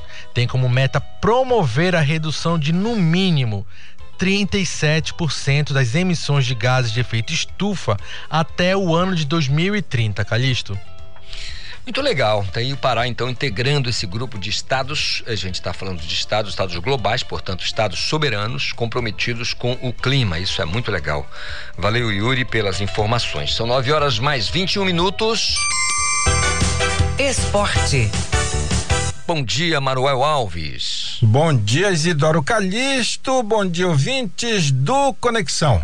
O Campeonato Paraense de Basquete da categoria Sub-15 masculino prossegue hoje com mais dois jogos. JP8, que foi o segundo colocado da fase classificatória, enfrenta o Paysandu, que foi o terceiro. Em seguida, o Clube do Remo, primeiro colocado, vai jogar contra o Alcateia, que terminou na quarta posição. Essa rodada está marcada para começar às 7h15 da noite no ginásio Moura Carvalho, do Paysandu. Esse foi o destaque do esporte hoje no Conexão desta segunda-feira. Segue você, Isidoro Calixto, aqui pela 93.7 Rádio Cultura FM. Valeu, Manuel Alves, 9 e 22 está comigo Ivo Amaral. Bom dia, Ivo. Bom dia, Calixto. Mais um fim de semana para a gente ficar preocupadíssimo com o futebol do Pará, hein? Apesar do seu eterno otimismo, a preocupação só faz crescer porque as coisas não andam bem. Ivo, é, eu acho que em algum momento é, alguém é, desligou o disjuntor do Paysandu. E o Paysandu acabou perdendo a última partida jogando em casa, ou seja, se despediu de maneira melancólica aliás, para lá de melancólica, né? Da, da possibilidade de, de, de, de, um acesso, vai disputar a Série C novamente. E agora, eu estou preocupado é com alguém que já está com a mão no disjuntor do Clube do Remo. Olha, de preocupar mesmo. Estou alertando há mais de 20 dias que a situação do Remo não é tranquila. É, todo mundo diz, ah, o Remo está praticamente garantido. Não está, não porque o time vem piorando de jogo para jogo. Agora teve a contusão do Lucas Tocantins, ninguém sabe se ele joga o próximo jogo. Apesar de não estar em grande fase, ele é o atacante mais positivo do clube do Remo. Ontem eu vou conversar para vocês até com certa dose de vergonha. Eu não consegui ver o jogo inteiro do Paysandu. Eu vi o primeiro tempo e achei de novo que nada melhorou, tudo é a mesma coisa. Porque na realidade o jogo não valia nada. Podia o Paysandu ganhar de 3 a 0, perder de 3 a 0, nada alterava para o Paysandu. para o Criciúma, que já foi companheiro do Paysandu anos atrás, também na Série A, não é? Valeu muito a subida da C para a B. Mas realmente todo mundo esperava o milagre desse interino Milton Bezerra, né? Porque pegou o time do Paysandu na decisão do campeonato e surpreendentemente levou o título, mas realmente não mudou absolutamente nada. O Paysandu continua é, muito desentrosado em todas as suas linhas. Contratou o Lecheva para novo coordenador de futebol e já está todo mundo dedurando, cortando o Lecheva, que não é que eles esperavam. De qualquer maneira, é um homem ligado ao Paysandu que eu conheço profundamente o clube. Tomara mais é que ele seja feliz, né? Desde que tenha condições para trabalhar, não é, Calixto? Pois é, Ivo, a gente sempre pensa em alguém que tenha livre trânsito, né? Às, às vezes, é, eu imagino que por mais que o sujeito seja entendedor do assunto, mas ele tem alguns gargalos, ele não consegue é, transitar por alguns espaços né, no futebol. E é sempre interessante aquele sujeito que tem o livre trânsito nesse meio para poder ser esse articulador, ser essa pessoa que vai ajudar realmente ao clube. E eu penso que o Lecheva nunca, nunca vi falar de nenhum problema com ninguém, sempre um cara que esclarecidíssimo, pedagogo, aliás né? É, durante o tempo que jogava futebol, se preocupou em buscar uma graduação, se formou e tudo mais. Então, assim, é um cara que a gente sabe que tem uma visão de futuro, uma visão né, longitudinal. Eu espero se que preparou, realmente. né, para isso. Né? Veio para cá como jogador de futebol, veio trazido do interior de São Paulo para Tuna. A Tuna andou a certa altura, muitos anos atrás, contratando gente no interior de São Paulo. Veio o Lecheva, eu me recordo do zagueiro central chamado Della Mônica, e o Lecheva aqui permaneceu virou paraense, né? Como tantos outros. É, paraense no sentido de se eternizar praticamente aqui. Agora, realmente, uma coisa que eu falei outro dia e torno a lembrar, outro dia batendo papo, sábado com os amigos, é, eu gostaria muito, mas sei que essa caixa preta jamais vai se abrir. O clube contratou o jogador, a gente vê que as contratações foram ruins. De quem foi a indicação daquele jogador? Foi do presidente? Foi do executivo de, treina, do, de futebol foi do treinador? Ninguém diz. E a gente não sabe quem é responsável por esse desacerto de tantas contratações erradas, Calixto. Agora, Ivo, em algum momento você já parou para pensar que isso tá envolvido, isso tem uma ligação direta com o recurso, ou seja, era o que dava para contratar? Mas não, não, tem sido próprio. É claro que não dá para contratar o Messi e o Cristiano Ronaldo, né? Mas com esse dinheiro que se contrata um ou outro, dava para contratar gente melhor desde que houvesse uma pesquisa mais demorada, né? É tudo na base do indica, indica, indica, e a coisa, evidentemente, não vai bem. Às vezes, com, com de menos dinheiro, os clubes conformam com Opa. É, eu reconheço que não é fácil, né? Às vezes são coincidências. Eu vou abrir meu baú com a sua permissão e lembrar de um fato extraordinário. Clube do Remo, na sua primeira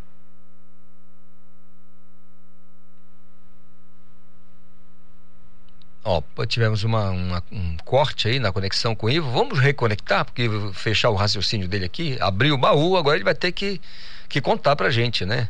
Só reconecta com o Ivo aí pra gente saber, porque realmente eu fiquei com essa impressão. Sabe quando aquelas lutas de MMA, que dura 40 segundos, o sujeito vai lá e desliga o disjuntor do outro, dá aquela batida no queixo e acabou a luta em 30. E o Paysandu aconteceu isso, né? Empatou a primeira partida e depois a segunda e não conseguiu. Yuri, você tem. Eu tenho uma pergunta pro, pro Ivo. Ivo então você vai assim, já perguntar. A gente viu o Paysandu desde o início com muitos, desde o início do ano, com muitos problemas na base dele. Eu quero entender por que só agora o técnico, a, a, o presidente começam a mexer no time. Ivo, vamos seguir no teu raciocínio. Você estava abrindo o baú. Exato, abri para mostrar um fato curioso. Na primeira participação do Remo no Campeonato Brasileiro, que o Remo brilhou intensamente, o time, uma semana antes da estreia, perderam para a Tuna por 3 a 2 e ficaram em terceiro lugar no Campeonato Paraense. O pessoal do Remo antecipava uma tragédia. E de repente, numa mesma semana, começaram as contratações e todos se encaixaram bem. Entendeu? Foram contratados Aranha, foi contratado Mendes, foi contratado Retz, foi contratado Copeu, o Nelinho já estava por aqui, outros jogadores vieram e todos se encaixaram bem. Não é fácil isso acontecer, né? Mas realmente isso pode acontecer, mas não é normal. E também não existe aquele cuidado, são tantos interesses hoje do empresário, do técnico, que traz jogadores protegidos e acontece essa desgraça que aconteceu com o Paysandu. É, é, tá certo. Desgraça aí que o Ivo se refere é o contrário de graça, né? Não tem graça nenhuma, então é uma desgraça. Não é um xingamento, não, viu? É isso mesmo. Ivo, é, só para a gente encerrar, tua expectativa com relação à Copa Verde para essas duas equipes? Olha, eu espero, é, quando eu disse que não, não, fiz a menor questão de ver o segundo tempo do Paysandu, porque eu já fiquei arrasado com o primeiro. Agora eu espero que o Paysandu seja outro seja é outra competição, negócio de dizer que não é importante, é importante, tem um dever moral com a sua torcida. O, a maior obrigação do Paysandu é com o seu torcedor, pô, não é com a gente. É com o torcedor, mostrar, olha, eu tenho capacidade de gerir o clube, a, a gente ter uma atuação melhor. Essa é a minha expectativa. Embora eu acho que é muito difícil subir de produção da noite para o dia, né? O Castanhal aparentemente está mais forte, mas também tem vacilado em ocasiões importantes. Enfim, é um jogo de para ver, para crer, mas eu acho que dessa vez você não arrisca 3 a 0 para lado nenhum, não. Não, até porque tem que avisar o pessoal do Castanhal, né? É, é, Ivo, eu, o Yuri Siqueira ele guardou uma, uma, pergunta aqui, mas amanhã certamente não vamos fazer para você. Por enquanto a gente vai encerrando por aqui, mas eu tenho certeza que amanhã bateremos mais papos sobre futebol parense. Um grande abraço para você, Ivo. É isso. Olha aí, a conexão hoje está um truncada aqui com o Ivo Amaral, mas a gente já abraça o Ivo, como sempre aqui, nosso comentarista de sempre. Tá na linha com a gente Tainá Martinez, porque a uma e meia da tarde tem Esporte Cultura na TV Cultura. Bom dia, Tainá. Bom dia, Calixto. Bom dia a todos os ouvintes do Conexão Cultura. O programa Esporte Cultura de hoje já está sendo preparado aqui em nossa ilha de edição. Programa de hoje vamos falar da grande final do primeiro campeonato paraense de futsal feminino. Decisão foi entre a equipe da Unidas pelo Futebol Abaetetubense e a Estrela Porto. Estrela Porto que foi a grande campeã, campeã com 100% de aproveitamento desse campeonato que é realizado pela primeira vez aqui no estado do Pará.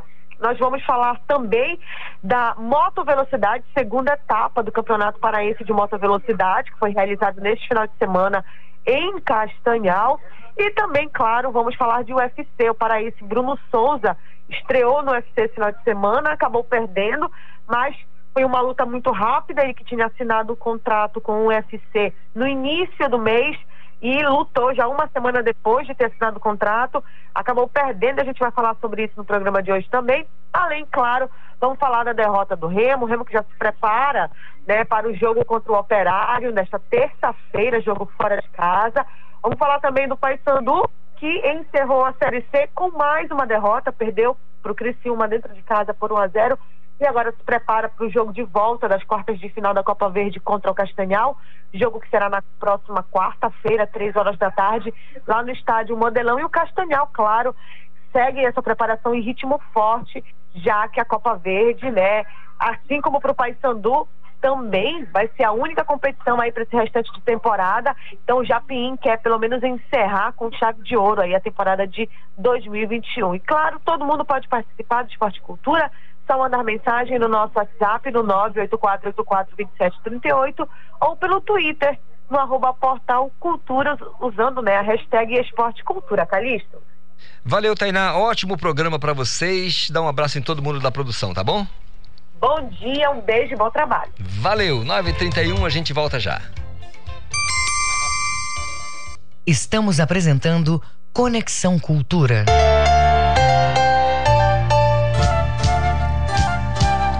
ZYD 233, 93,7 MHz. Rádio Cultura FM, uma emissora da Rede Cultura de Comunicação. Fundação Paraense de Rádio Difusão, Rua dos Pariquis, 3318. Base operacional, Avenida Almirante Barroso, 735. Berlim, Pará, Amazônia, Brasil. Concerto de lançamento Suítes Amazônicas do violonista Salomão Habib. Dia 8 de novembro, sete e meia da noite, no Teatro da Paz. Apoio Cultura, Rede de Comunicação.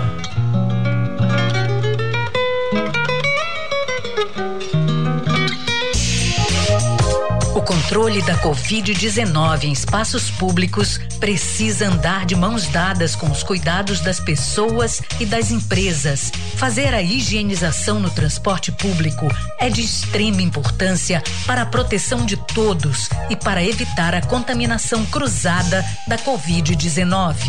Proteja-se do coronavírus. Cuidar da sua saúde é proteger a todos. Cultura, rede de comunicação.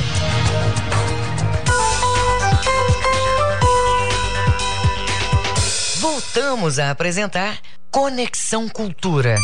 9 horas mais 34 minutos. Olha, daqui a pouquinho tem um papo com o Pedrinho Calado, tá? São 30 anos de carreira. Não desligue, não saia daí que já já tem aquele papo. Vamos saber tudo sobre a carreira do Pedrinho Calado e o que, que, tá, que ele está preparando aí para os próximos dias, meses e anos, tá certo? Agora, às duas da tarde, na TV Cultura, tem Sem Censura. Eu tô com a Daniela Mendonça, incrível, maravilhosa, sempre com a gente. Bom dia, tudo bem, Dani? Bom dia, Calixto. Bom dia a todos os ouvintes que nos acompanham. É, parabéns por ontem aos amigos aqui da Rádio Cultura pelo Dia do Radialista. Dia do Radialista, verdade. É muito bom ter vocês passando informações pra gente, né? Sempre informações confiáveis né? Abaixo as fake news.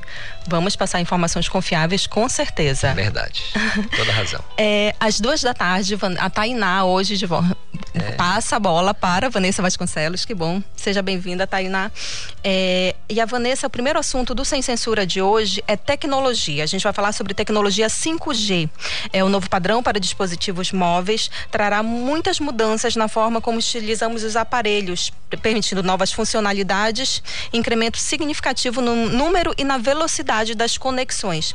A gente teve aqui, Calixto, semana passada, na última sexta-feira, é, a Agência Nacional de Telecomunicações finalizou um leilão que selecionou as operadoras que podem ofertar o serviço de conectividade usando essa tecnologia. E também as, a, a, em quais áreas elas deverão atuar. Sobre esses impactos da tecnologia 5G no mercado, na indústria, na indústria e no nosso dia a dia, é, a, gente vai a gente vai conversar hoje com o especialista em segurança da informação, o doutor em computação Alan Costa. Vai ser um bate-papo legal. Eu não entendo nada de tecnologia, mas eu fico chateada quando meu celular não está funcionando legal. Aí já começa a pedir ajuda, né? Claro, para os adolescentes e até para as crianças que conhecem muito mais, é, às vezes, do que a gente, Verdade. né? Fuçam mais, né? Fuçam mais, é. é.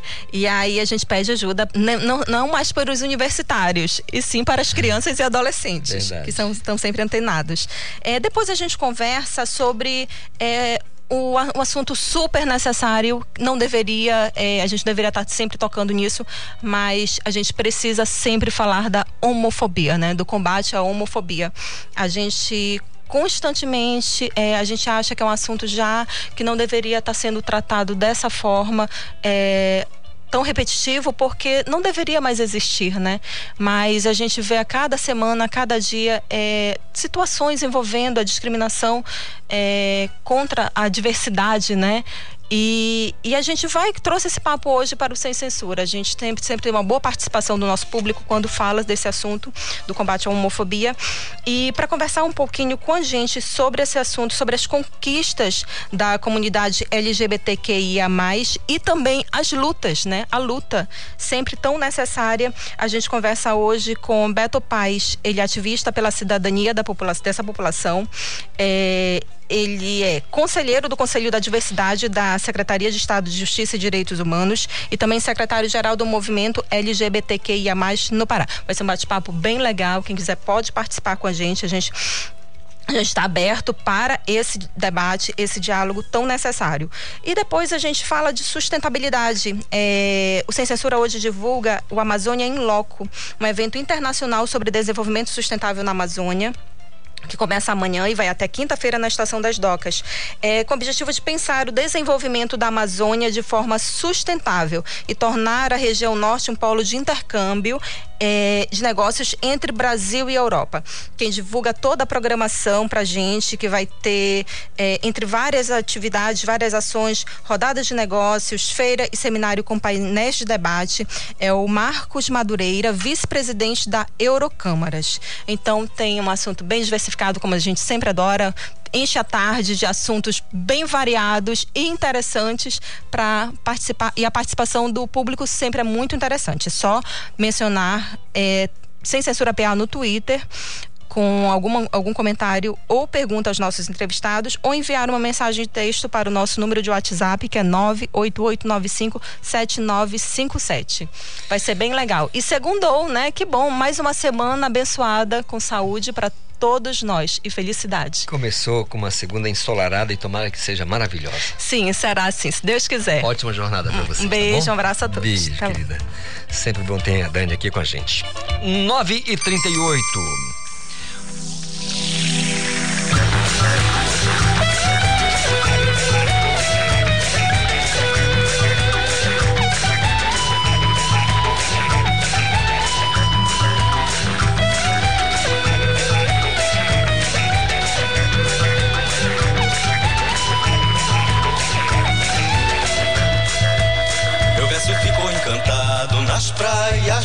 Quaraci. Não toco nem canto molhado, são ondas que cantam por mim. O Pedrinho Calado celebrou 30 anos de carreira como deve acontecer. No palco, cercado de amigos e do público, achados e perdidos, foi o show, o show né, de gravação do primeiro DVD do cantor, compositor e multi-instrumentista aqui do estado do Pará. O espetáculo ocorreu na sexta-feira no Teatro Margarida Esquivazapa do Centur. Bom dia, Pedrinho, tudo bem?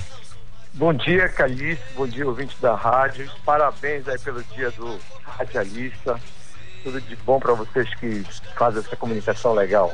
Meu nobre, se você vai fazer 30 anos de carreira, bom, então tem oito, passa um pouco, você está com 42, quer dizer, é já uma, uma, uma trajetória interessante para quem tem 42 anos, né?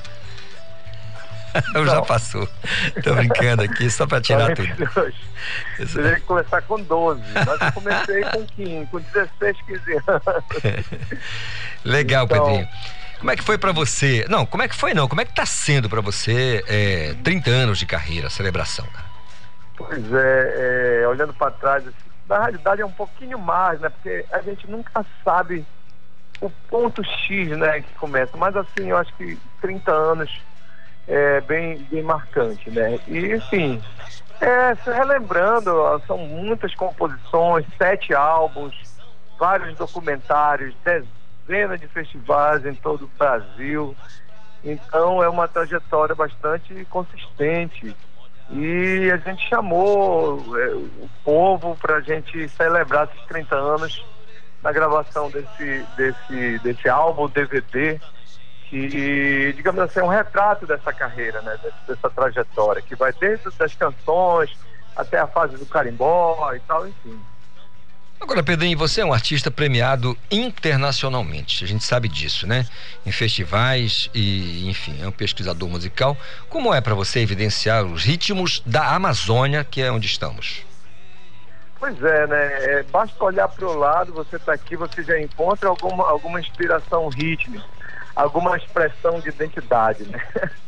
É incrível, eu fiz um trabalho chamado Via Jurunas, que é exatamente é, a ocupação da orla dos Jurunas e tal, com o Guamar, com essa população que vem, que vem, digamos assim, os ribeirinhos que ocuparam e trouxeram essa cultura, misturaram, se transformaram e que, e que se consolidou nacionalmente hoje com nossas expressões como o brega, o carimbó, é, enfim, entre outros ritmos, shot. E aí a gente está a gente tá totalmente é, é, rolado né, nessas expressões, sabe? E faz muito parte do nosso trabalho essa estética, esse colorido, essa policromia dos nossos ritmos, sabe? Então é impossível para mim não tá, não trazer é, reprocessando naturalmente das matrizes, pega a matriz como inspiração, reprocessa dá sua cara e continua a cultura. Afinal, a cultura não pode ser engessada, ela, é uma, ela está em sempre fase de transformação. E é isso, Calixto. Legal, cara. Agora, quantas músicas tem esse novo trabalho? Como foi a escolha para esse trabalho? Pois é, foi uma escolha difícil, porque eu, eu não sei exatamente quantas músicas eu tenho, eu acredito que um pouco mais de 500, assim. Nossa! E para escolher 17 músicas apenas foi realmente difícil. Eu até pedi ajuda na internet para as pessoas me ajudaram, que conhecem meu trabalho, e a gente foi muito por significado de cada música. Tipo assim, o festival que eu ganhei, a música que mais reverberou de tal disco. Aí eu fui montando esse, esse, esse quebra-cabeça, sabe? E conseguimos fazer um, um, espetáculo muito bacana, que por sinal, Calixto, tem apoio do governo do estado, né? Por meio da CMA e Fundação Cultural do Pará, com apoio do Grupo Líder. Agora, agora você, você, agora você é importante. Agora você comemora 30 anos de carreira. Eu imagino que você deve o, o, o, o marco para os 30 anos deve ser o, o cantor, o compositor, o, instrumentista profissional. Imagino que o ponto deve ser esse. A partir de quando você, ah, quando eu me tornei profissional, de lá para cá conta-se 30 anos, eu imagino que deve ser o mais coerente. Queria que você falasse para a gente é, pandemia. Você está animado com o que está acontecendo? Você já tem projetos para o ano que vem? Aliás, para esse restante de ano, ano que vem, está animado com tudo isso? Pois é, as, as coisas estão. As coisas difíceis, né? Estão difíceis ainda, mas pelo menos começou a vacinar. A gente espera que para o ano as coisas melhorem e que a gente possa ter mais consciência e vá todo mundo se vacinando, todo mundo feliz para tentar voltar à normalidade de fato. Porque a gente ainda tem pandemia, apesar de ter baixado um pouco, a gente está na pandemia e é muito perigoso as pessoas não não algumas pessoas não querem se vacinar que eu acho um absurdo é passar por cima da ciência né? Mas realmente a expectativa é grande. E eu vou, eu gravei o DVD Calixto agora sexta-feira e a gente vai lançar ele dia 23 de dezembro já estou te convidando para ir lá com a gente opa Tamo Entendeu? lá. nessa festa nessa Legal. festa maravilhosa Legal. Pedrinho, olha, é agradável demais conversar com você e te parabenizar aqui pelos 30 anos de carreira, desejar sucesso, entusiasmo especialmente para continuar produzindo. Você é um artista que representa demais a gente, é, de uma alegria, de uma empolgação incrível e eu desejo realmente que você tenha muito sucesso em mais 30, 40 anos de carreira, tá bom? Poxa, obrigado, Calixto. Tudo de bom, um abraço para todo mundo da cultura, essa rádio que abraça a gente e que, e que a gente se sente em casa. Parabéns aí para vocês.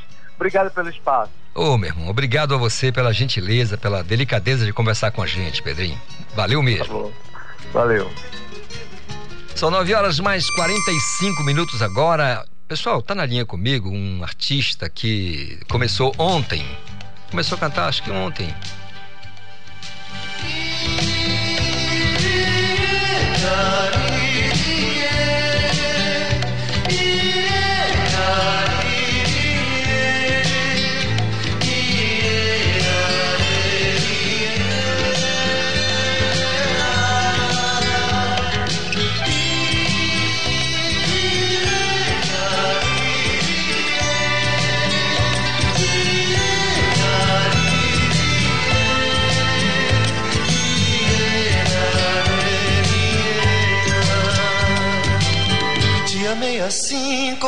Água de chuva que vai penetrando pra dentro do Pessoal, tá com a gente um, um, o aniversariante do dia, né?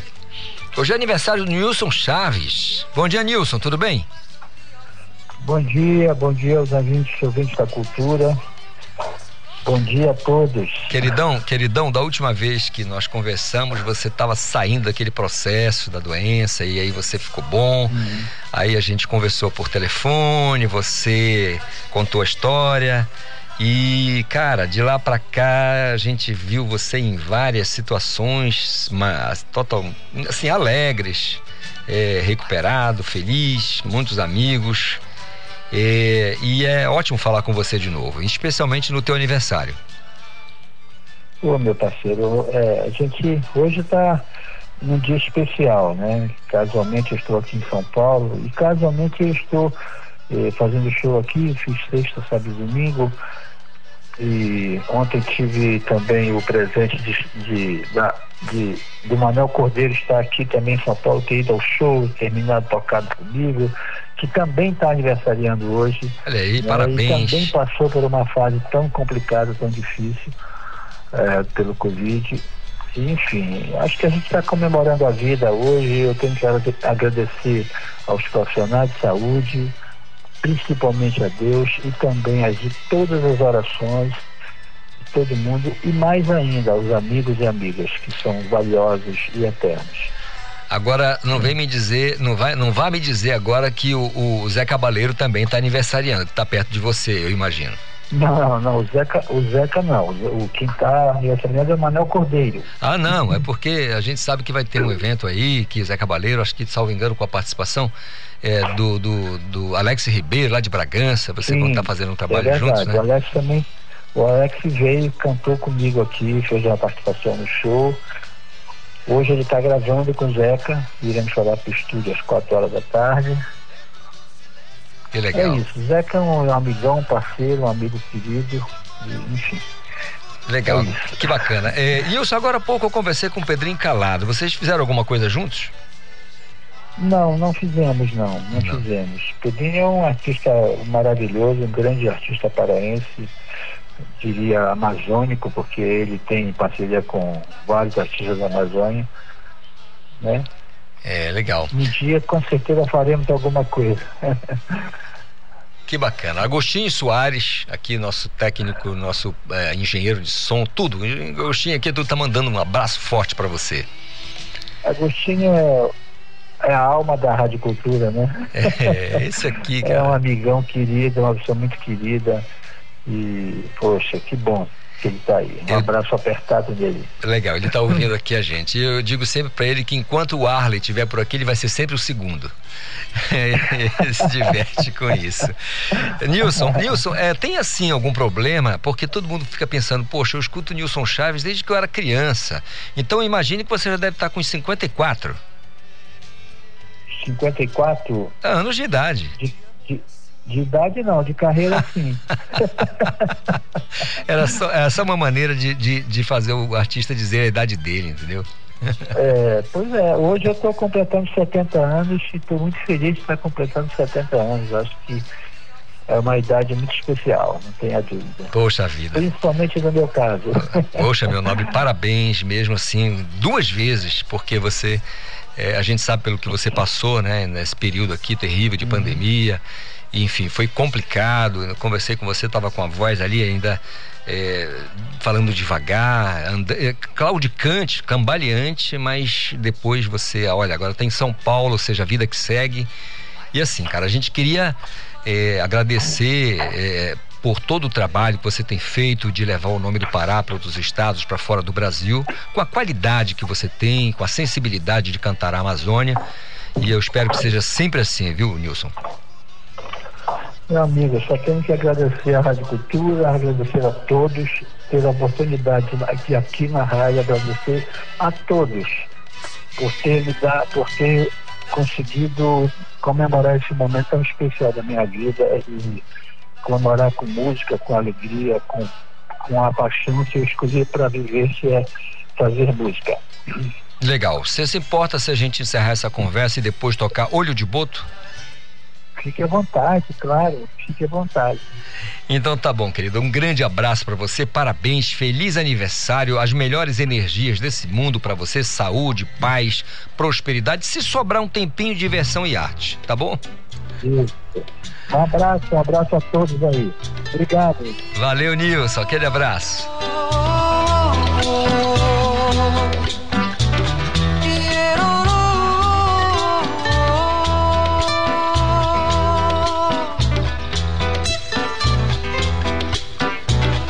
ficaste serena nas entrelinhas dos sonhos, nos escaninhos do riso, olhando para nós escondida,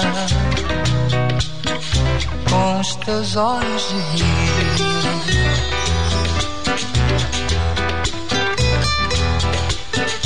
Vieste feito gaiola engravidado de redes, aportando nos trapiches do dia a dia e memória,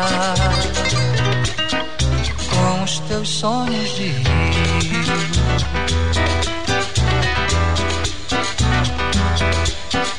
E ficastes defendida com todas as tuas letras, entre cartas e surpresas, recílio, chuva e tristeza.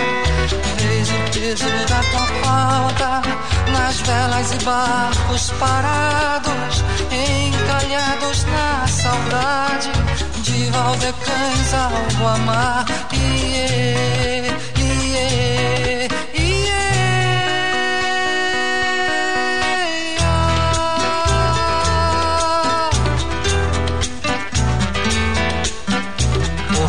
sol das lembranças das velhas palhas trançadas na rede de um outro riso, às margens de outra cidade.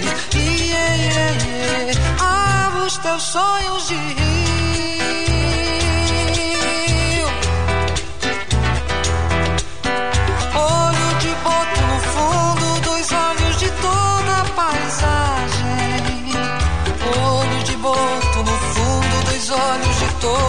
Paisagem. Olho de boto no fundo dos olhos de toda a paisagem. Olho de boto no fundo dos olhos de toda a paisagem. Olho de boto no fundo dos olhos de toda a paisagem. Olho de boto no fundo dos olhos de toda a paisagem.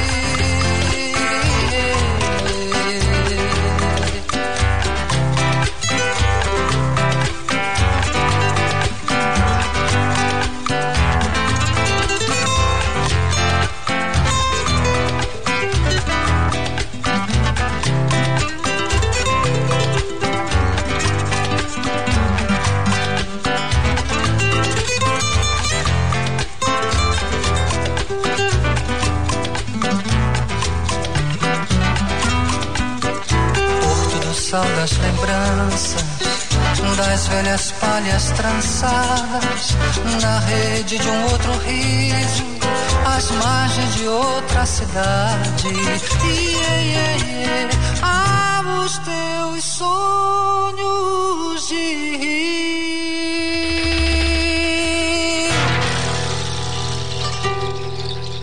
Essa é só uma das maravilhas produzidas por Nilson Chaves que hoje completa 70 anos e deu a alegria de a gente conversar com ele, de a gente falar com ele. Ele está lá em São Paulo, né? Se apresentando, gravando. Tá lá com o Zé Cabaleiro, com o Alex Ribeiro, para quem a gente manda um abraço. O pessoal acompanha a gente aí através da internet é, em São Paulo, aliás, em vários lugares do Brasil. E é muito legal. Parabéns mais uma vez ao Nilson Chaves, que passou por essa dificuldade que foi a Covid-19 e agora está bem produzindo, trabalhando, né? e como eu disse, destacando o nome do estado do Pará. 956 Mosqueiro. Ilha de Belém, você sabe, terá casamento comunitário para a população LGBTQIA. Yuri Siqueira, me conte. Oi, Calixto. Estão abertas as inscrições até o dia 12 de novembro para o primeiro casamento comunitário destinado a 20 casais LGD, LGBTQI, realizado pela Coordenadoria de Diversidade Sexual da Prefeitura de Belém e o projeto Márcia Guimarães. Os interessados podem se inscrever gratuitamente na sede da coordenadoria, localizada no Mercado de Carnes Francisco Bolônia, no Complexo do Ver o Peso, em frente ao Solar da Beira. A cerimônia está marcada para o dia 11 de dezembro, no distrito de Mosqueiro, na Praia do Farol, às 5 horas da tarde, para aquele pôr do sol lindo, Calixto. A coordenadora lembra que a união homoafetiva é assegurada pelo Conselho Nacional de Justiça desde o ano 2013. Os dados da Secretaria de Estado de Segurança Pública e Defesa Social do Pará, SEGUP, apontam que, infelizmente, essa notícia de janeiro a maio deste ano foram registrados 47 casos de homofobia e 4 homicídios. Os números da Segup revelam também que, em 2020, 71 pessoas sofreram casos de homofobia em Belém, com 9 homicídios registrados. Esses dados são dados das pessoas que vão até uma delegacia, Calixto. Mas a gente sabe que a realidade é muito mais dura e cruel, né? É verdade, é verdade, Yuri. Mas que bom que vai ter essa esse evento acaba sendo um grande evento, né, como casamento comunitário para a população é, que certamente vai alegrar esse povo. Muito obrigado, Yuri Siqueira, pela participação. São 9 horas mais 58 minutos. Olha, as chuvas é, deste mês de novembro terão características normais e aquelas que ficam acima do normal é, no mês de novembro. Isso é um levantamento da SEMAS. As informações com Gleice Cravo. O regime de chuva em novembro vai ter dois padrões diferentes: normal e acima do normal para esse período. Segundo análises de previsão do tempo realizadas pelo Núcleo de Monitoramento Hidrometeorológico da Secretaria de Estado de Meio Ambiente e Sustentabilidade SEMAS, os índices mínimos e máximos de chuva em todo o estado variam entre 5 e 300 milímetros. O maior índice pluviométrico para o período chuvoso vai ser do centro-sul e a menor quantidade no centro-norte do estado. As regiões do Marajó, parte da Calha Norte, áreas do Sudeste e Baixo Amazonas vão ter índices máximos de aproximadamente 100 milímetros no mês e mínimos entre 5 e 25 milímetros. A região Nordeste do estado e região metropolitana de Belém vão ter índices máximos em torno de 150 milímetros. Novembro vai ser um mês com tempo quente e abafado, com muita nebulosidade e chuvas ao longo da tarde e início da noite. Com supervisão da jornalista Tamires Nicolau, Gleice Cravo para o Conexão Cultura. Obrigado, Gleice Cravo, pelas informações. Muito legal, né? Tempo e temperatura, como é que fica o clima, o tempo, a gente tem que ficar de olho aí, né? Mês de novembro, como é que vai ser, hein? Eu, nos últimos dias, últimos dias, as últimas semanas, na verdade, é sol de manhã e à tarde e chuva no final do dia. Agora não, tem chuva, um sol muito quente durante a manhã, aí no intermediário cai uma chuva e depois no final da tarde cai um dilúvio. Vai entender, né? O nosso clima, estamos na Amazônia, a Amazônia Oriental Trópico Úmido, 3,72 graus abaixo da linha do Equador. 10 em ponto, conexão desta segunda-feira, 8 de novembro. Vai ficando por aqui, mas você sabe que pode ouvir novamente o, o programa, esse e outros que você tiver afim. É só acessar a nossa página, né? A página, a página do Jornalismo Cultura, lá no Castbox e conferir tudinho que você quiser. Um grande abraço para você, proteja-se do coronavírus. A gente se se fala amanhã, se Deus quiser. Tchau, tchau. Conexão Cultura, uma realização da Central Cultura de Produção.